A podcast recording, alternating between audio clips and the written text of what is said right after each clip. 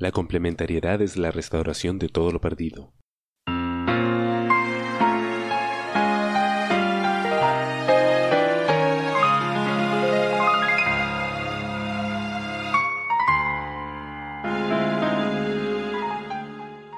La complementariedad sigue.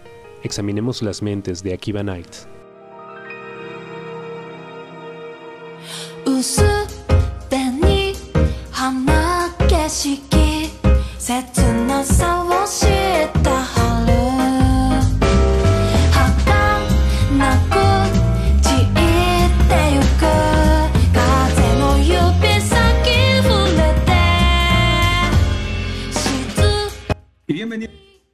A Knaix, tu programa independiente de cultura japonesa y ahora temas diversos. Porque se nos sacaron los temas, se nos sacaron los integrantes, pero intentamos seguir sacando programas. Cada 15 días, a veces tres. Y esta vez vamos a hablar sobre bueno, este prometido especial de películas de culto japonesas, la dosis de refuerzo, ¿no? Ya hemos tenido parte 1, parte 2 y hemos, hemos traído unos invitados de peso esta vez. Pero antes que todo, voy a presentar como siempre al staff bello, hermoso de siempre, que siempre me está acompañando en las jugadas que hablo. Que está nada más y nada menos que nuestra becaria Verónica. ¿Qué tal, Ya, bien, volviendo después de tiempo. tiempo que no grabo nada. ¿Sabes qué me impresiona? Que esta vez has dicho cosas diferentes a las otras veces que te he presentado. Que normalmente dices, dices hola, nada más. y ya se corta. Me pongo nerviosa yo. Me pongo nerviosa. No sé qué decir. no, pero no sienta algo de tu vida, de tu vida íntima. De repente, no sé, pues. Mm. Algo bueno que te haya pasado durante la semana. Mm. No, pero bueno, ya tratándose de, Para este programa he visto películas que creo que si no fuera por el programa nunca me hubiera animado a ver. pero curiosamente sí, sí me ha llamado la atención. ¿eh? tiene sus cosas chéveres. Y ya vamos a hablar de eso. Ah, o sea, es una, eres una nueva adepta a películas horror. No, Bien ahí. Hay que darle estudiar. One of us. One of us. One of us. Y bueno, como ya podrán estar escuchando, han venido nada más y nada menos que los chicos de fuera del cine para acompañarnos en este programa, ¿no? Ya que como nosotros, ninguno de nosotros somos expertos en películas japonesas, ¿no? A pesar de que aquí van Nice es un, es un programa supuestamente sobre investigación japonesa y temas diversos. Como no sabes mucho del tema, hemos traído a dos expertos, ¿no? Así que, ¿qué tal, chicos? Sin más, preséntense, aprovechen su, den su cherry, no den direcciones ni teléfonos, porque la gente que nos sigue son un poquito stalkers y puede ser de que los, los busquen o no sé, ¿no? Para evitar esas incomodidades, pueden seudónimos. A ver, a la, doctora que, que abra, Ladies First. Ah, domo arigato, doctor Westo. un poquito de japonés, ya que me están invitando a un podcast este, de cultura japonesa, tengo que tirar mi japonés, ¿no?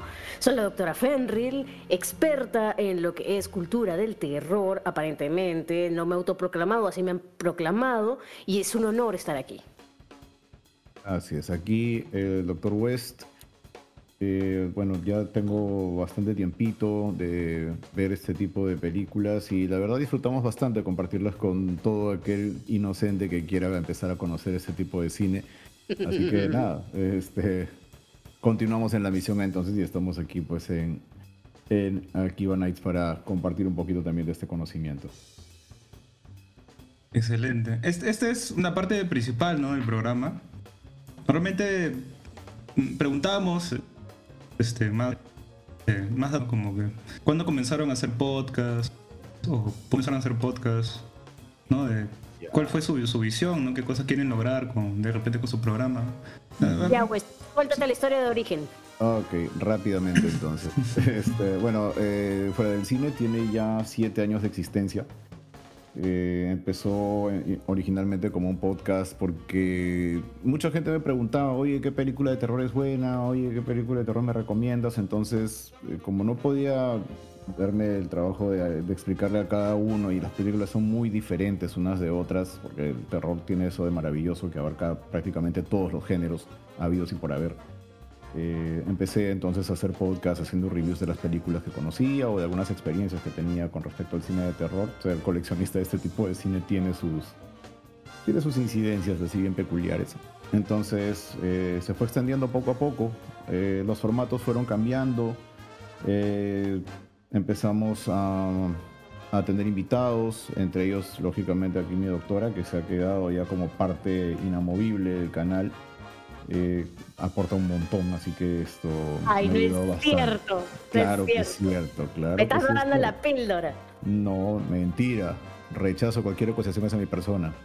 No, en serio sí, este, aquí la doctora me ayuda un montón y la verdad eh, eso ha permitido que podamos mantenernos haciendo proyectos en vivo. Justo la semana pasada también hemos estado ya en un, en un eventito, nuestra primera presentación en vivo presencialmente en un evento en tres años prácticamente y es un poquito de volver a como era antes de que esta pandemia nos, nos encerrara. Así que sí, nos hemos mantenido distribuyendo esto ahora a través de, de, Twitch, a través de nuestro canal. Y todos los viernes prácticamente estamos viendo películas con, con la familia, así le llamamos a los seguidores la familia fuera del cine. Y los domingos hablamos de algún tema libre que como ya ustedes habrán experimentado es extremadamente libre. Así es, nos, nos vamos por las ramas. sí, de una manera espantosa. Ah, pero se nota que es divertida. ¿eh? O sea, así se vayan por la. Como no tienes idea, no tienes idea sí, de cuánto. Sí, sí. Es que en serio, el cine de terror para nosotros más que, más que asustarnos es pasarla bien, es pasar un buen rato. No- a mí personalmente me trae muchos recuerdos de los 80 cuando veías la película de terror el domingo y luego llegabas al colegio el lunes a comentarla con toda la gente del salón porque era lo único que había para ver. Entonces, este, ese feeling tratamos de mantenerlo, ¿no? Y, y todo es en buen plan, ¿no? Eh, Aquí no hay yo sé más que tú ni nada de eso, todo lo contrario, la idea es que compartamos un poquito estas películas porque los que nos siguen también traen sus joyitas y, nos enseñan, nos enseñan y, y, bueno, compartimos entre todos. Así que es, es- es- la pa- pasamos un buen rato en los programas. Bien, ¿eh? yo, yo recuerdo que los comencé a seguir porque están dando buenas recomendaciones de películas slashers. A mí me, me encantan las películas slasher. No sé por qué. Ya. Mm, A ver, mira, ahí está. Mm, ahí está. Mm, interesante. Yo creo que podríamos compartirle la PPT de la presentación del Macabrus, Sí. Doctor West. Ah, fácil. Fácil, fácil. Justamente ese fue el tema de, de nuestra presentación en la semana anterior. Eh, hablamos precisamente en el Macabrus Fest acerca de los slashers, así que hicimos una pequeña selección de unas 10 peliculitas y conversamos sobre Mm. ellas frente al público. Y De hecho, habrá estado este, en Hatchet, seguro. Ah, bueno, era más que nada selección de películas que consideramos, pues, este, digamos, seminales, ¿no? Películas que han dejado un algo especial. eh, y bueno, es difícil resumir también con la, la enorme gama de películas slasher que hay. Condensarlo en solamente 10 seleccionadas es bien tranca, pero Hatchet para mí es un vacilón total, o sea, es, es muy, muy chévere. Todas las películas de Hatchet son muy buenas. Bueno, mate de risa, pero justamente estas 10 que seleccionamos son, podríamos decir, que la referencia para el slasher moderno en algunos casos. No, así es. Más que nada para gente que nunca hubiera tenido contacto con este tipo de, de cine, porque a estos eventos también va gente que va de curiosa. Entonces la idea era más o menos explicarles cuáles eran las películas que habían marcado, digamos, algún cambio ¿no? de- en el cine de terror slasher. Anja, qué, qué interesante, ¿eh? Eh, Siete años también de podcast es bastante tiempo, ¿eh? bastante tiempo. Bueno, aunque no sé, ¿no? Acá tenemos a Verónica que es ya... Pucha, tiene tiempo ya haciendo podcast. ¿Cuánto tiempo? Ocho años. No sé. ¿Será pues del 2012? O menos. Ah, lleva una Unos década. 10 años. eran. Wow. No, perdón, ¿te acuerdas? Barbón, ¿te acuerdas? No sé, no, yo no había. No había nada. Como Qué podcaster. exagerado. Te vendió. ¡Hala! Qué exagerado. Oh, No, sí, sí, te no, escucho pues. podcasts que yo creo. Pero ese, ese podcast no vale, pues, porque es un podcast español. Tú sabes que los podcasts de España no cuentan. Pero es, pero depende, pues tú estás haciendo podcast, ¿no? Ya pues. Pero fue podcast no vale, un pero- podcast, pero- un capítulo nada más. un capítulo. Ya pues, pero. Y de ahí nunca más volví a hacer podcast hasta. hasta 2016, 17. Por ahí más o menos. que hiciste Arenales podcast, ¿no? De hecho, yo también Ah, me sí, no quedo. me, no me recuerdes ese programa. Uy, De hecho, yo ya también estamos me quedo los- Hay, hay- hay ropa tendida acá, creo. eh, están sacando los esqueletos del, del armario. Sí, sí, sí, del armario. No, yo quería que ella promocione el otro podcast en donde estamos, que es Wilson. Wilson Podcast. Ya. Programa de videojuegos que ya tiene más de 10 años. No, claro, sí De emisión acá. Claro, no. Yo, de hecho, yo vengo de Wilson. de Wilson Oh. Podcast. De ahí esto. El perro me jaló. Yo me quedé acá de invitada eh, por siempre. Vamos a menos así como con ustedes, ¿no? Eh, no sé, a mí me, me gustó porque normalmente ah, allá no hablamos de, de casi nada de, de anime, de manga, de cosas que yo también consumo, ¿no? Y ese era un espacio para hablar de eso y fue chévere. Entonces me quedé. Porque había. Ah, curioso, ¿no? Porque más o menos, creo que de los, ma- de los 100 programas que tenemos, el 10% son de sexo. 10 programas, de- como 10 programas son de, de sexo en Japón, prostitución en Japón, su- porno en Japón. ¿Verdad, no? Y, y- y de, y de esos 10 programas, el 50% está colas. Por alguna razón. ¿Por qué no me sorprende? No sé por qué no me sorprende eso. A mí tampoco. Bueno. La industria del hentai ha crecido bastante, pero yo me quedo con los hentai de los noventas. Tenían su propio tema musical. Más ganas, con más ganas. Así. Por supuesto. No, ahora los genérico, japos están haciendo. Están haciendo algo bien raro. Están agarrando, están sacando series, animes eh, actuales y. eh, son como que. eh, soft hentai o algo así. Y lo sacan con los programas regulares. así, como si fuera cualquier, cualquier anime normal, ¿no? Y tú, tú cliqueas, ¿no? Para ver, porque no, no tienes ninguna pista que es un hentai, y es un hentai así escondido dentro de... Eso me pasó con Akisora y Yosuga Nosora. No, no, esos sí son hentai, pero eso sí, no seas mala. Pero no me lo vendieron como hentai. Yo dije, ¡ay, qué bacán! Y cuando me dio, ¡boom! ¡Achu! ¡Ay, chu! Y Yosuga Nosora después, ¡ay, chu! ¿Qué estoy viendo? Ala, Eso me recuerda, en, en el colegio nunca faltaba el amigo que se aparecía preguntándote, oye, ¿ya vieron este, Blancanieves y los siete enanos porno? O te Sí. soltaba... des- Sí, siempre venía con eso, ¿no? Oye, ¿ya vieron este... Me ¿cómo da, era? me da Este, risa porque Colas ha hablado de la misma porno. Me imagino, me imagino. me ha hablado de imagino. la misma. O también te salía, pero ¿ya vieron Alicia en el País de las Maravillas? Porno. También, la, la- justo la forma, también la forma en la que te, o sea, te- te soltaba así el nombre de un cuento para niños y acompañado siempre por la palabra porno. Era- A mí, me, a, a mí me pasó, pero cuando estaba en el colegio, este, ¿ya vieron Bible Black? Digo, ¿qué? Ah. ¿Bible qué? ¿Bible Black? Digo, estaba en un colegio de monjas, por el amor de Dios. Pucha, justo, justo Yo- yo llegó y también, habló de lo mismo. también. Dijo, ah, sí, yo he visto una porno que se llama Alicia en el País de las Vergas. De hecho, hay un manga también así. Doujinshi hay de eso. ¿Cuántos programas de sexualidad? Deberíamos cerrar el programa con un programa de sexo. Sexo parte 11. ¿ya? Bueno, si no lo enseñan en los colegios, al menos lo aprenderán en el podcast, con adultos responsables. Ah, sí, pero sexo en Japón, pues sexo raro, ¿no? Con Bueno, me- mejor que aprendan de sexo raro para que cuando lleguen al normal sepan al menos qué hacer.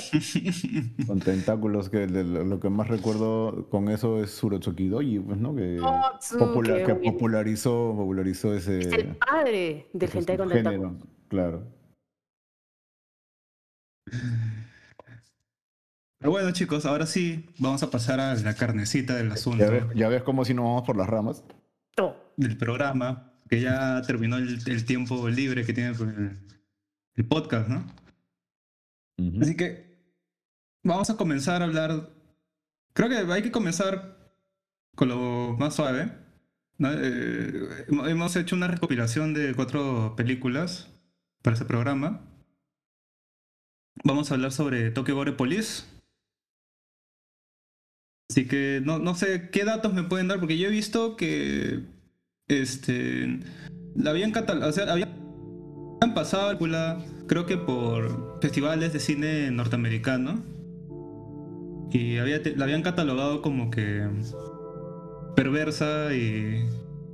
y no me acuerdo qué, qué otro, qué otro adjetivo más le habían dado a la película. Pero en lo general tenía reviews positivas, ¿eh? Bueno, claro. Tokyo Gore Police es una película del 2008. Está catalogada como una película splatter japonesa, o sea que va a haber mucha, mucha sangre, estilo Tarantino. Y sí, se ha paseado un montón por Latinoamérica y ha recibido increíblemente muchos reviews positivos. Y, o sea, aquí, este, de- dentro de lo que yo recuerdo de la trama, eh, es acerca de un cuerpo policial que precisamente está rastreando a un tipo que ha generado, ha, creado un virus que es capaz de mutar a la gente, ¿no? de convertirla en, mutaciones completamente aberrantes. eh, y él, digamos que tiene una especie de llave que le permite liberar es- estas mutaciones en la gente. Entonces, el cuerpo de policía lo está buscando y eh, se empiezan a meter en un submundo donde se, se veneran, digamos, estas malformaciones. Hay inclusive esto como nightclubs y cosas así que se basan principalmente en mostrar personas con deformidades, mutaciones y cosas parecidas. Y de paso también nos vamos enterando de que pues el cuerpo de policía está extremadamente repleto de corrupción también.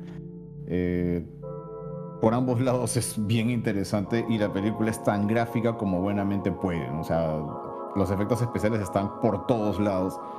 Hay, como bien dijo aquí la doctora, sangre, pero así hasta por gusto, ya rayando en lo cómico, porque no hay forma de tomarse en serio la cantidad de sangre que botan estas personas. No hay Simplemente manera. Sí, no hay forma. Y muchos de los maquillajes, muchas de las mutaciones que podemos ver, al que menos le van a resultar un poquito chocantes a nivel estomacal. ¿no? De Así hecho, que- este, eh, hay una parte que es la mutación que más me, me acuerdo, que es una mujer que solamente tiene la parte de arriba normal y la Ujú. parte de abajo es como una boca de cocodrilo. Sí, sí, sí, sí, sí, sí. Claro. Claro, sí, sí he escuchado de varias personas que me dijeron, pucha, todo bien con, con la película hasta la escena del cocodrilo, ahí ya no pude. Ay, pero hay cosas peores. No, para mí lo peor es la. Hay una escena que cuando, cuando vean la película, recuerden esto, la escena de la silla. La escena de la silla, es todo lo que puedo decir. Ya, van a ver la Ah, escena de la silla y, a- y al que menos le, le va a remover un poquito el estómago. Eso, O y te te hace, acuerdas de- te hace saltar de, de- de tu silla, ¿no? Sí, sí, tam- sí, sí, también había un, infe- un infectado que tenía, en vez de brazos y piernas, tenía katanas. Mm, ya, esta, esta era. Es una, eh, una chica a la que el jefe de la policía la mantiene casi como una Ah. mascota. La chica perro. Con, Exactamente. Exactamente, con la chica Chévere su diseño. Muy, Sí, muy bien bacán. bajita. Aunque era un poquito triste que la tenían reducida a eso, ¿no? O sea, estaba, y en- encima tenía una función bastante personal ahí con, con el jefe de policía, en esa posición de, de ser prácticamente su mascota personal, ¿no? Era bastante grotesco, por decirlo mínimo, pero eh, a nivel de acción es extremadamente divertida la película. Sí, increíblemente hilarante. Sí. De hecho, Me- solamente me parece 42 entretenida. víctimas. Hay 42 víctimas en total en toda la película. Al body count. Así es. Ya, o sea, sí, hay, hay este. La película creo que lo que trata principalmente de retratar es más o menos la, la corrupción que, que se puede ver, pues, ¿no? En, en cualquier eh, entidad que supuestamente debería velar por la seguridad de uno. Bueno, eso está en Y- todos lados. Sí, ya, ya vimos que en todos lados ocurre. ¿no? Y además, este, parodiar un poco la, la forma en la que se ven pues no estos, estos eh, mundos subterráneos, estas eh, culturas que, que están eh, aparentemente ocultas, ¿no? ¿Qué tan extremo crees tú que puede llegar a ser esto? Bueno, acá te lo mostramos tan extremo como se pueda. De hecho, es una analogía de lo que nosotros consideramos raro, ¿no? Podría ser que este, este grupo este, militar que utiliza la violencia, el sadismo y la corrupción para poder gobernar, en contraste a lo que nosotros consideramos como lo anormal, ¿no? Que es este grupo subterráneo en el cual veneran este tipo de, de, de malformaciones y justamente el, el hombre llave, Cayman, eh, trata de justamente que estas eh, aberraciones cibernéticas son las que controlen el mundo, ¿no? Para que sea el siguiente paso de la evolución del ser humano. Claro, en, eh, su visión él estaba haciendo lo que él consideraba que era correcto. Eso lo convierte en una suerte de, no de un villano al 100%, sino una suerte de antihéroe, algo por el estilo, ¿no? Más o menos. Sí, conforme se va revelando quién es el verdadero villano de toda esta historia, pues digamos que la perspectiva que se le tiene a, este proceso de liberar las mutaciones cambia un poquito. Vamos dando cuenta de dónde está verdaderamente la, maldad. La maldad puede estar incluso escondida bajo un rostro de rectitud. Así es. Ah, a mí me gustaban mucho los, los comerciales que pasaban durante la película. Ah, comerciales. Me parecían geniales. Sí, a mí, me encanta, a mí me encanta el vestuario que tiene el jefe de policía. De estilo samurái antiguo ah. con su kabuto. Eh, en general es bien entretenida.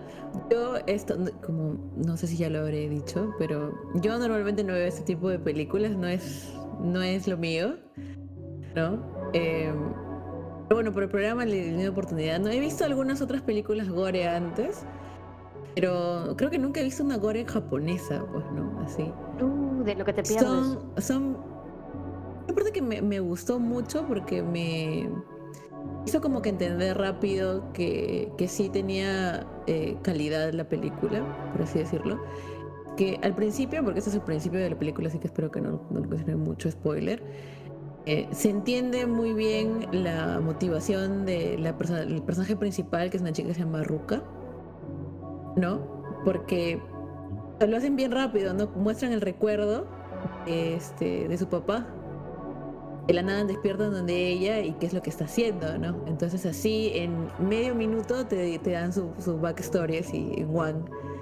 Y se entiende bien qué cosa está haciendo, pues, ¿no? Y esto, eso por ejemplo a mí me gusta un montón, ¿no? Es como que no le pone mucha exposición y, ni nada, ¿no? Simplemente paja, ya sea, esta chica es, eso es lo que le ha pasado y por eso es que está haciendo esto que está haciendo, ¿no? Y de hecho también tienen este, este foreshadowing de lo que va a pasar, que, que me gusta bastante cuando por ejemplo es el cumpleaños de la chica, ¿no? y, y ahí aparece más o menos esa conexión con lo que pasa más adelante. O sea, sí, sí, sí, sí, sí, me parece, me parece bien, me parece bien chévere y es, es bastante creativo en su forma de, de, de en su, a su propia manera, ¿no? De encontrar esto, de esta, esta, de, encontrar estas este, maneras de deformar cuerpo para hacerlo terrorífico, pues, ¿no? Entonces, supone que si te cortas, de ahí te sale un arma, ¿no? Y eso lo explican al principio nada más con eso juegan un montón y le dan todas las variaciones y, todo lo que se les ocurre, ¿no? Para, para construir nuevos, este, construir nuevos estos, estos ingenieros, ¿no? Porque así le dicen este, engineers, ah, creo. Y, literalmente cualquier parte del cuerpo puede ser otra cosa, ¿no? Y eso, eso por ejemplo, es este, me, parece creativo, me parece bacán, ¿no? Y de ahí, pues, ¿no? De que cosas que sí. Hay una escena que me gustó bastante. De hecho, que sí me maté de la risa. Que no debería. no debería haberme matado de la risa. Pero me maté de la risa. Fue cuando, este, bueno, hay un pata que se, este, que se sobrepasa con una chica, ¿no? En, en, el, en el bus. La chica lo agarra, lo saca del tren y se lo lleva. Pues no, no sé si puedo contar esta parte o es mucho spoiler. Sí, córtalo, cuéntalo, cuéntalo. cuéntalo. y la chica Estas películas son inespoileables. no, se puede spoilear. por mucho corta, que no Dale, dale. Le corta los brazos al pata. ¿no? Le corta los brazos al pata porque ese es su castigo, pues, ¿no? corta los brazos al pata porque ha cometido este crimen y saca sus paraguas. porque literalmente empieza a llover sangre. y el pata está atrás desangrándose así con todo su río de sangre. No sé por qué me parece tan gracioso. no debería parecerme gracioso. Es que Pero sí, sí. debería, porque está diseñada para que te rías en parte. Claro. Tiene este tipo de cosas, ¿no? Que como que cae en el absurdo de que se llevan al tope, tope, tope. ¿Qué más violento puede ser? ¿Qué más violento podemos hacer? ¿no? Claro, eh, como, como decía, pues el, el exceso de sangre ya llega a ser tan ridículo, no se nota que estos, este, quienes hacen estas cosas jamás han llevado un, este, Curso un curso de- medicina o de anatomía. o, eh, claro, o, o de, este, ¿cómo se le llama esto? Eh, de fluidos en física, ¿no? No, no sabe cómo funciona, porque te hacen un corte en un dedo y te salen pucha, 200 litros de sangre, ¿no? Y encima se disparan con una presión increíble muy, muy propio de los animes, ¿no? En los animes también pasa eso. Cada vez que veo yo que en el anime cortan a alguien, bota sangre, pero que da miedo. ¿no? Que sangre suficiente para cinco personas, pero la tiene una sola. Y este, al verlo convertido en algo realista, ¿no? Al verlo diagráfico en la película, pues definitivamente es algo cómico, o sea, da risa. Eh, quizás en la misma vena en la que Peter Jackson hizo, por ejemplo, Braindead, ¿no? que también es creo que la película que tiene el récord de sangre falsa en, en una producción cinematográfica y, y es una comedia Ujú. es una comedia. Entonces sí, este, lo, lo grotesco aquí en este caso suele ser bastante cómico, ¿no? Y, y es una película que en buena parte, si bien es cierto que toca temas serios, much- eh, en, en su mayor parte no trata de tomarse muy en serio a sí misma. O sea, eh, están, están conscientes de que lo que están mostrando se ve absurdo y, y se divierten con eso. Yo Exacto. siento que lo- los que han trabajado en esto deben haber pasado un excelente momento eh, creando todas estas escenas y convirtiéndolas en algo real. ¿Y por qué no hacerlo divertido de paso? Por supuesto. ¿Cómo le habrá pasado al pata que, que tuvo esa mutación y de ahí tuvo un super pene, ¿no? ¡Ay, verdad! Es verdad. Que- que si, te, lo, si te lo cortan, te sale un arma, entonces justo se lo corta y le sale un cañón. Bueno, eso ya lo habíamos visto con un taladro en alguna otra película. Ah, sí, eso fue en, en Tetsuo, han pasado cosas Ah. Tetsuo. Tetsuo también lo hablamos en el anterior especial aquí. de Aquí Ya Nice. Sí. De hecho, de hecho tiene buenos efectos este, prácticos, ¿ah? Sí, Que el, el no- efecto práctico siempre tiene su gustito ahí, pues. Sí, Siempre. porque no te. ay, a veces te le ponen un CGI tan feo. Te, o sea, uno se quiere sumergir en la historia, ¿no? Independientemente de cómo lo hagan, tú, tú usas un salto de fe para creerte de la historia que está pasando, ¿no? En este mundo. Te ponen un CGI tan, fa- tan feo que te saca de. Te desconcentra, ¿no? Claro. Así En este es. caso, no. Y de hecho, la escena al final, que hay una escena de CGI de pelea con justo esta chica que dicen que es un perrito con este con katanas en, piernas y brazos es Sí. bien ¿ah? a mí me pareció bien bien hecha la dura poquito pero ahí estaba toda la plata de. Ahí se todo, pues. Hay un balance, es mejor realizar una escena que toda una película. Ahí está el perfecto balance entre el efecto práctico y el CGI. Claro. y hay una chica que le hacen a Tupac Amaru ¿te acuerdas? Este... Ah, claro. Claro, claro. Haciendo referencia a nuestra cultura peruana. claro Claro. claro Película japonesa. la inspiración Sí, o sea, definitivamente sí, el- el- cuando muestras una escena CGI y sabes que es una escena que definitivamente tiene que usar computadora, pues la muestras lo menos posible, ¿no? Y hay maneras de, de encaletarla para Así que envejezca bien. Lo importante es que esta película, mira, es 2008 y ahorita que puedas volverla a ver y todavía te parezca que se ve relativamente bien, pues es un logro. Es un logro que, que no se debe dejar atrás, ¿no? A diferencia de películas más recientes que se basan pura y únicamente en el CGI y terminan malogrando todo. Como Jeepers Creepers Reborn, por ejemplo. Tenías que decirlo. Tenía que decirlo, discúlpame. Lo sé. ¿Que de verdad tan mala? Pucha, yo sí la estaba Es- esperando esa película. el Que CGI consta- destruyó. Yo te advertí, yo la vi antes que tú, yo te advertí, West. No, yo te advertí. ten- tenía, tenía que verlo, tenía que verlo por mí mismo, si no como rajo, tenía que verlo. Es y- un contraste completamente distinto a la nueva de Hellraiser, por no, ejemplo. olvídate, claro, olvídate. No, este, Hyper Creeper Reborn, yo entiendo de que a veces, al igual que en esta película, quizás tienes que manejar un presupuesto muy balanceado o, o muy, muy ajustadito, pero tienes que saber dónde ponerlo. Ah, una sola escena CGI bien rodada puede funcionar muy bien, pero hay momentos en esa otra película en la que ah, se nota que hay, hay gente que no está ahí. O sea, hay cosas que definitivamente notas a la primera que no están ahí. Y eso se ve feo, realmente. Mírale el lado positivo, superó al anterior en fealdad. Eh, bueno. Ah, sí, está difícil, ¿eh? Lograr Sí. algo así. Sí, en realidad sí. Este es una lástima realmente lo que pasó con esa película y, y me duele mucho darme cuenta de que hace falta Víctor Salva para este tipo de películas. Su director se, o no, sí. sí, se, se suponía que ese director ya debería ser borrar la faz de la tierra, pero no. Este parece que por ser su creación es el único que la entiende bien. Pero bueno, ¿qué le vamos a hacer? Caballero Él nomás. es, él es el que tenía problemas, creo, con. Ese mismo. Así es, con la gran P. Ujú. Sí, este. Ah, con el caldo de pollo, ¿no? Con el Ese cal de mismo. pollo, exactamente. Correcto. Tanto que cuando dijeron de que iba a ser una película sobre un monstruo, la gente pensó que era una película biográfica. Pero no, era Jeepers Creepers. Pero quizás se vio reflejado en su creación, quién Sí, sabe. muy probablemente. Eh, muchos aseguran que en, fe- que en efecto el, el Creeper es precisamente eso, no todo su, su lado negativo. Y bueno, eh, de esa misma manera aquí también re- reflejamos pues este en, en Tokyo War Police eh, esta apertura de, de los cuerpos, que es una, una transformación bien, creo que Cronenberg estaría muy orgulloso de todo lo que hicieron aquí con estas modificaciones de cuerpos, porque son bien inventivas, son bien creativas. Ya han mencionado ustedes lo de, lo de pene, lo de los brazos, este, los tentáculos, la chica esta con, su, con sus piernas de, de mandíbula de cocodrilo y, y diferentes más, ¿no? Es de verdad bien trabajado. Y el final, ese final es demasiado Final es demasiado épico. Es demasiado épico. Esa, esa última mecha de verdad que es memorable. Sí.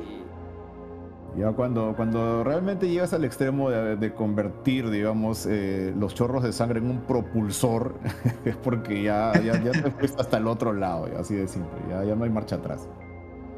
Exactamente. Y ese slow motion cuando está dándose vueltas y vueltas y vueltas. Y cuando cae. Es demasiado. Ni siquiera tiene sentido, ¿no? No, que no te, tiene que te inyectes sentido. y por, inyect- por inyectarte algo tengas más sangre, ¿no? No, no, no tiene ninguna lógica, pero ya la lógica ya murió hace rato en esta película. ¿no? Y eso es lo paja. A veces, a veces es bueno llegar a una película donde simplemente tienes que apagar el cerebro y disfruta el viaje. Disfruta el viaje, eso es todo. Así es, tómate un traguito, siéntate, Ujú, préndete un cigarro y disfruta. Sí, eso, tómate un traguito, tenlo ahí a mano, prepara la canchita que más te guste y dale. La única gran duda que me dejó la película es el postcréditos. o sea, ¿qué fue, no? Ve- Veo el postcréditos e intenté buscar la, la segunda parte o qué cosa seguía, ¿no? Sigue esperando sentado. Sí, muy probablemente quisieron dejar abierta la posibilidad de que pues este el Keyman eh, todavía pudiera continuar con su labor, pero ya creo que eh, no, no, no esto, no consiguieron eh, financiamiento para una, una siguiente etapa. ¿no? Puede ser que lo lancen directamente para anime o manga. Mm, también, también puede ser. Aunque ya Qué fue pena. dos- 2008, ¿no? Un poquito tarde. 2008. Pucha, y, el, y el- el diseño de la chica perro lo hicieron más genial todavía, le pusieron metralletas. Claro, ya recordando un poquito, pues, este, no sé, a Superagente Cobra, ¿no? Con, con una pistola en el arma amputada, o en todo O caso esta película Planet Terror. Planet, Planet Terror, Terror. claro, Ah, Planet. Terror, claro. Planet Terror, con la gran Rose McGowan ahí con su ametralladora en la pierna. Sigo sin entender cómo rayos la disparaba. Yo el tampoco sé. gatillo. Bueno, muchos lo han hecho. Django, por ejemplo, disparaba una Gatling que no tenía ni siquiera gatillo, ¿no? Y podía hacerlo. Con el Así poder de que- su mente. Así es, eh, con la magia del guion. Mm. Bueno, técnicamente sí se podría, pues, ¿no? O sea, por el golpe, por el impacto. Mm, Ya, pero, Mm. pero, pucha, no sé, creo que esa cosa patearía demasiado como para que ella se pueda mantener en pie durante toda la ráfaga. Así es, Además- en primer lugar tiene solo una pierna, la otra la tiene puesta en la pierna y tiene que darse una vuelta completa para matar a todos los infectados. Entonces como que el retroceso le haría perder el equilibrio. Por completo. Sin mencionar que no se le va a recargar, creo que en ningún momento. En ningún momento Ah, no, recargó. ya, ah, no, ya habla del otro caso. de... Ah, ah, ah, ah, Ah, ah, claro. ok, ok. Ese sí, no me cabe duda que es totalmente ficción, ¿no? que no se Ah, puede sí, hacer. Definitivamente. Genial. Este, ¿Tienen de repente algunos datos o, o algo, algunas curiosidades que quieran contar de esta película? Que sepan. Porque eh, creo, creo que investigué un poco y Sí. me di con la sorpresa de que este director que es el mismo director que otras de estas películas del día de hoy, ¿no? Bueno, estamos Eh, hablando de Nishimura. Así es, sí. Nishimura, pues él, él, eh, estuvo también implicado en, precisamente, como bien dices, otra de las películas que vamos a tocar hoy, que es este Meatball Machine. Y él tiene un clásico de por medio que a mí personalmente me gusta bastante, a pesar de que el título es completamente absurdo. Es igual de, de, de jalada de los pelos, pero me encantó, que se llama Vampire Girl versus Frankenstein, Frankenstein Girl. Girl 2009, qué bueno. Es, es un locurón de película, ya. Es una chica que resulta que es un vampiro, a lo, a lo Let the Right One In, ya, y, y termina encontrándose con la hija de un científico loco que resulta que es este. le gusta experimentar también con cuerpos humanos y por algún motivo esta- estos dos personajes se salen enfrentando. Por cuestiones este, románticas. Así Ay, que el es- amor. el amor siempre, siempre generando conflictos. Así que es, es locura total. Él tiene ya bastante cancha haciendo este tipo de medio que comedia grotesca y, y jugando siempre con el absurdo. ¿no? Es, eh, es bastante interesante su trabajo, por decirlo mínimo. Tiene un montón de cortos, ha hecho, ha hecho bastantes trabajos bien, bien curiosos que merecen verse. Exactamente, de hecho ha trabajado con algunas actrices que después fueron a parar algunos Sentais y algunos shows de Kamen Rider en Mutant Girls Squad. Mutant Girl Squad, claro. Que creo que esa eh, es una de sus más populares después de Tokyo War Police allá en, en Japón. Exactamente. Sí, porque esa, no recuerdo haber visto, la verdad, Mutant Girl Squad, pero el póster lo he visto en cualquier cantidad de páginas sobre, sobre películas japonesas. Así que debe ser bien popular. La recepción es bastante grande de ese tipo de películas. Ah, ya ves, ahí está. Sí, incluso este, él como director llegó a participar en, no me acuerdo si en la primera o en la segunda edición de ABCs of Death, con un Sí. cortito. Sí, sí, sí, sí participa. Ya. Sí, es, En, en el corto Z, en Setmetsu. Ya. Ya, ya, ya, ok. Sí, o sea, realmente él, él, como te digo, tiene esa, esa particularidad, ¿no? El poder hacer este tipo de cine que, por lo visto, a los japoneses les gusta bastante. Aquí no, no sé qué tal sería su recepción fuera del el lado gore, porque por algún motivo siempre le ven el lado sangriento a esto, pero se les olvida también disfrutar el lado humorístico o la sátira que presenta, ¿no? De hecho, ha ganado premios por esa película. Ganó el Yubar International en el 95 por una de sus, este, de sus adaptaciones, pero específicamente por Tokyo Gore Police ganó en el 2008 el Fan Asia Film Festival. Y fue nominado al Cyber Horror y también nominado para el premio Tom Savini por mejor maquillaje. No, Sabini. Bueno, es que realmente el trabajo que hicieron de maquillaje es, es alucinante. Así que sí, vale la pena. Me imagino que, que si Sabini lo ha visto, debe estar orgulloso también de, los que sí. logros que tiene esta película. Es el sultán del exploter después de todo. Así es. Él es. ¿Alguien Bueno, tiene hambre? Ya me abrió el apetito. ¿Qué? Se me abrió el apetito de hablar de este tipo de películas. Ah. bueno, el, el- el gore no es, no es nuestro tema, pero sí hemos disfrutado mucho la, la parte cómica. ha sido muy entretenida.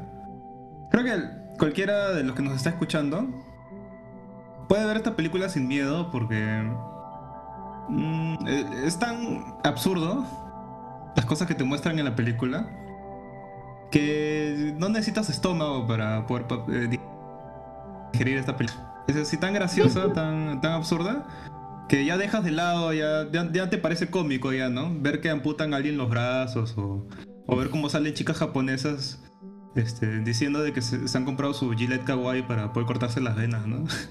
Entonces está... Bueno, lo peor que te puede pasar es que te guste y se te abre el apetito. Sí.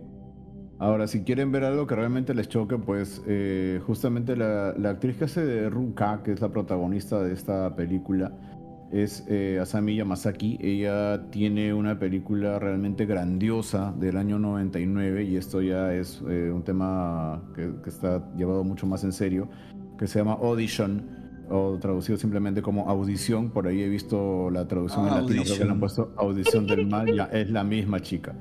Ya, y Ese esa se está basado en película- una novela, ¿no? Sí, así es. Ya, esa película es lentita, pero está hecha para que los últimos 20 minutos sean una montaña rusa absoluta. Así que si quieren ver más de ella, recomendadísima Audition. No la van a olvidar definitivamente. Se van a enamorar de la protagonista, pero luego se van a dar cuenta de que están perdidos si es que se enamoran de una mujer así. Bueno, esa película te enseña a juzgar mejor a la pareja que tienes al lado o con quién vas a salir. Sí, Esas películas salvan vidas. sí, sobre todo en la actualidad que está tan de moda estos, estas aplicaciones de citas para ¿no? encuentros Red flags, casuales. red cosas- flags. Ah, sí, red flags, ya. Es- esta película es la mamá de todos los red flags. Sí. Año, o sea, lo hubiese servido al pata que salió con esta chica que se inventó un embarazo. No, no, ay, Dios mío. Oye, pero tú sabes que te, te cuento algo. eh, la chica es amiga de mi hermano. No, ¿Ah, sí? güey. ¿En Sí, es amiga de mi hermano. Y, y él está ahorita con un signo de interrogación inmenso encima de su cabeza porque él estuvo en el baby shower de ella. Entonces, él mismo se, rompe la Entonces, cabeza el, culpable es, el culpable es tu hermano, entonces, pues. Ah, sí, claro. Él fue, él fue el que posteó el, el- Oye, por favor, ayúdenme, ayúdenme a encontrar a mi amiga, está desaparecida. Se encuentra- No, de verdad. hizo, él hizo viral todo. o sea, es culpa de, de- de tu, tu hermano. No, cuando, cuando se enteró me contó, me dijo, pero no puede ser, o sea, yo estoy en el baby shower, no tiene ningún sentido todo lo que están diciendo, no puede ser. Es más, me dijo, eh, sabemos que ella estaba metida en un grupo de lactancia, entonces, ¿cómo puede ser ahora posible que, que ella no haya, ya salió toda la controversia y la posibilidad del embarazo psicológico? ¿no? Con sospechas. Sí, está... Sospechoso, sospechoso. Sí, demasiado extraño. Es un caso muy, muy raro. Lo que sí me da pena es que la prensa le ha hecho leña a la chica. pues. La mano que me la cuna. Eh, claro, al estilo de la mano que me será. Bueno, pero si tienes un embarazo psicológico, vas y el médico te dice, ah, no, no estás embarazada, ¿no? Pero ella tiene, como que ha, ha metido médicos, creo, en el tema, ¿no? Lo que pasa es que dicen Mm. que ella cancelaba las citas o no se aparecía, que la ecografía por otra no- cosa. Por otra cosa. Exacto. O sea, claro, sí. ¿cuál era? O sea, en todo caso quisiera yo entender cuál ha sido el propósito de todo esto, ¿no? Claro, ¿qué, qué se le ¿Cuál- pasaba por la cabeza? Claro, ¿no? exacto. ¿A, a dónde quería ir con todo este tema, no? ¿A dónde querías ¿Dónde llegar? Claro. Mi amiga me dijo, estaba conversando con una amiga, porque es- esto explotó. El mundo la estaba buscando debajo de las piedras. Ah, sí. Y, y mi amiga Sí, está sí, sí. preocupada, pues no me decía. Y después de que se enteró, no, de que había sido mentira, mi amiga me dijo, no, seguramente se quería robar un bebé. no sé por qué, pero ella tiene, Ala, la- no, ella tiene la idea, así, ella tiene la idea de que ella se iba a hacer a la embarazada y iba a comprar un bebé para que apareciera ese niño. De alguna manera, ¿no? O bueno, pues lo otro que se ocurrió fue ese que no, que ya no va a haber bebé, pues, ¿no? Ya, eh, eh, todo- o- todo esa, toda esa historia, por ejemplo, me parece 200 veces más perturbadora que Tokyo War Police. No, sí, de hecho, de hecho, el barbón me dijo algo, me dijo, bueno, yo prefiero que sea una mentira y que no sea verdad que a, a alguien le han robado su bebito cuando estaba, cuando apenas nació, ¿no? Sí, Que de verdad porque- de un taxi la sacaron, ¿no? Mejor es que, bueno, pues la chica tenía algún problema, ¿no? A mí te, ju- te juro que me chocó bastante eh, enterarme del caso, la forma en la que había sido descrito, porque, bueno, no están para saberlo ni yo para contarlo, pero prácticamente a mí me pasó algo parecido. Eh, sí, yo soy adoptado. ¿Te hicieron la, la, Yo- la WandaVision? No, no, yo soy adoptado. Y este, Madre. cuando la gran WandaVision, ¿no? Esto, no, yo soy adoptado y cuando a mi madre biológica eh, iba a dar a luz una, una casa, le ofreció financiarle el parto y bueno, en efecto, dio a luz y apenas ah, terminó todo el proceso le dijeron que el bebé iba a estar en incubadora, váyase por favor a casa. Y lo mandaron a su casa. Para cuando regresó supuestamente a recoger a su bebé, o sea, a mí, le dijeron, señora, ¿quién es usted? Aquí no es ninguna casa de parto. ¿Qué es lo que busca? usted está indocumentada, vamos a llamar a la policía si no se va. Así que, este, váyase, lárguese de aquí ahorita mismo. Y le quitaron al bebé de esa forma. Y así fui yo a parar a una determinada persona que se encargó de hacer una tranza y fui a parar yo aquí con mis padres. Entonces entenderán que me dolió darme cuenta que 43 años después todavía podía seguir pasándolo como eso, que traficaran con la vida de alguien de esa manera. Así que para mí fue un shock bien fuerte enterarme de esa noticia. una historia de origen brutal. Sí, me, dolió bastante eso. Así que Pero la, realidad es que sí pasa, ¿no?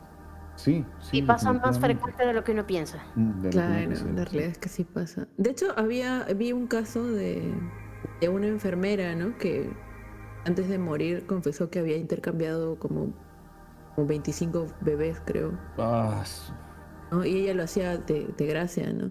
Y, la gente se termina dando cuenta porque algunas personas ya más adultas requieren un trasplante de riñón o de hígado, lo que sea. No, pues, no eran compatibles. No eran mm. compatibles ni con su padre ni con su madre y ahí se dan cuenta de que, hoy esta persona no es... Primero que sospechan es, bueno, pues infidelidad, ¿no? Es hijo de otra persona, pero tampoco es hijo de su mamá. Entonces, son esas cosas, pues, ¿no? De que, oye, no era el, bebé, pues, ¿no? Y sí, de hecho sí, ah, pues, para, para tráfico de personas, este, secuestran mujeres embarazadas, ¿no? Pero mucho antes, ¿no? Y a la mamá no la ves nunca más también. Sí, pues a mí, a mí, me, a mí también me pareció bien triste cuando me enteré, ¿no? Porque sí, sí, cuando se pierde un niño, si pasa un día y ya no lo ves, es muy probable que no regrese. Por eso es que cuando se pierde un niño y las, las alertas son inmediatas, em, eh, ¿no? Me, me, dio mucha pena, ¿no? Y de saber que, que, ella no, no, era su casa, pues, ¿no? Eh, es un poco triste que alguien use esto, pero también es como que, bueno, por lo menos no pasó otra vez, ¿no? Por lo menos esta vez.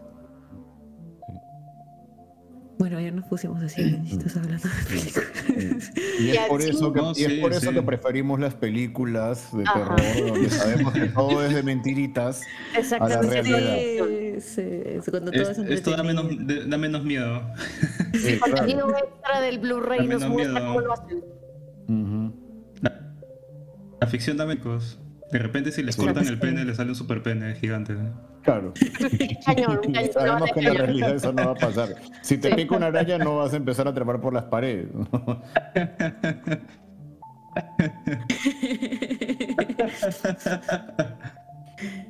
pero bueno, ahora sí chicos, nosotros no hemos visto esta película, pero cuéntenos un poco sobre Middle Machine, ¿no?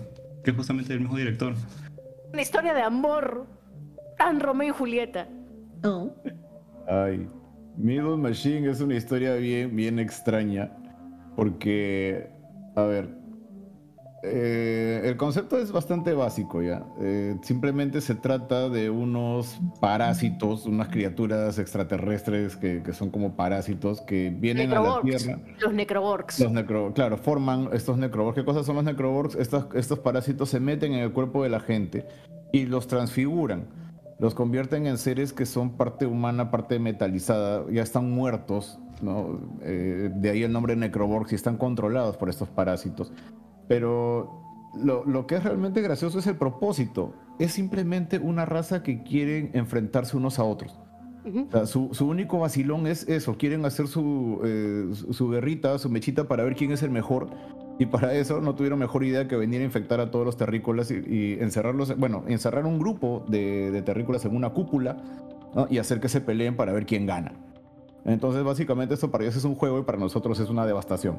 Paralelo a todo eso, ocurre la historia de amor de la que habla aquí la doctora. A ver, cuéntanos un poquito. Lo que pasa es que este pater protagonista llamado Yoji está enamorado de una compañera de trabajo que se llama Sachiko.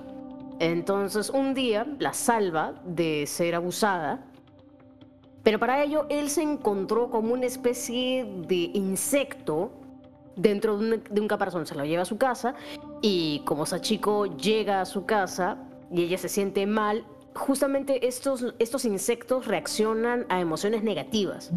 Entonces la ataca directamente ¿no? y la transforma en un necroborg. En algún momento de la historia, Joji también se ve infectado por un necroborg, pero él mantiene una parte de su humanidad. Entonces empieza pues este, toda esta sarta de Romeo y Julieta porque tienen que pelear. Se tiene que enfrentar a ese chico convertido. Claro, él, creo que llega a, deshacerse del, parásito y se queda solamente con su cuerpo transfigurado, ¿no? Y lo, lo, lo, caso es la forma en la que se ven los necrobors, o sea, son realmente criaturas bien grotescas propias de un manga, o sea, esto se nota que lo han sacado de un... Tiene, tiene que haber sido alguien que ha dibujado manga por lo menos para haber diseñado ese tipo de personajes. Y, y se ve, cada uno es más raro que el otro. Hay uno que inclusive tiene, tiene un, este, un parabrisas en la cara para que no le salpique la sangre y encima tiene limpia parabrisas. Sí, lo recuerdo, es un mate de risa. Mata a alguien y, se activa el limpia parabrisas para que pueda seguir viendo. Es, es de verdad lo caso. Eh, la, la, película en realidad tiene como único propósito divertido. O sea, se nota que, no, no va más allá de querer entretener con todo lo que muestra. Los personajes son torcidazos. Eh, eh, la, forma en la que los pocos humanos que quedan van, van perdiendo, este, es de verdad una locura de, película. Sumamente divertida, eso sí. Hilarante al 100%. Y también muy romántica. Ah, sí, también tiene su lado romántico.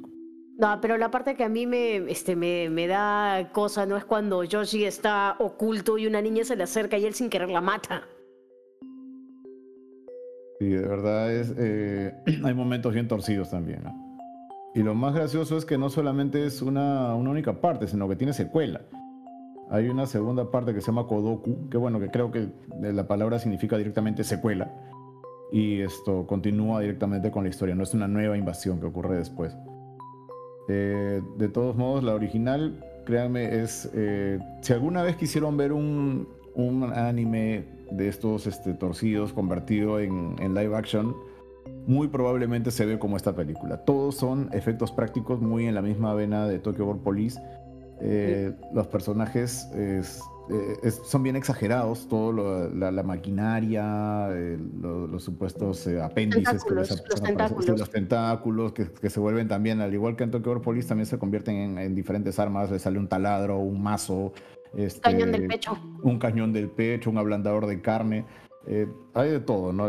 Eh, la película no por gusto se llama Meatball Machine, ¿no? Albóndiga, y las albóndigas somos nosotros los seres humanos, nosotros nos han utilizado como, como masa de carne simplemente, ¿no? Somos una masa de carne. Sí, pero pensante. Así es. Lo cual es aterrador. Sí.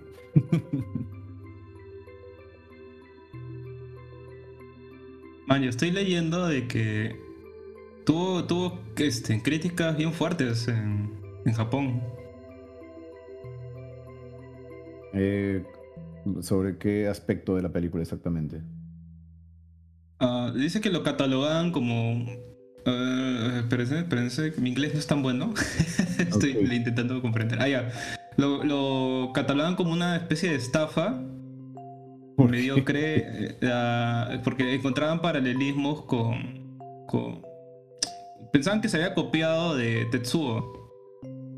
Mm, ya, bueno, pero Asu, es, es como decir que dos personas con tos tienen, tienen uno de la otra, ¿no? Es una copia. O sea, si Tetsuo va por otro lado.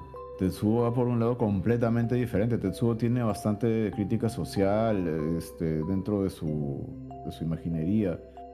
Eh, Machine no pretende nada de eso. Si, si, llegan a ver la película en algún momento, en realidad no, no busca más allá de entretener. Exactamente, eh, además si miramos los procesos de transformación, el proceso de transformación de Tetsuo de Iron Man es completamente distinto. Ahí se ve una parafilia por, el, por la incrustación del metal dentro de la carne, mientras que es aquí es un proceso parasitario.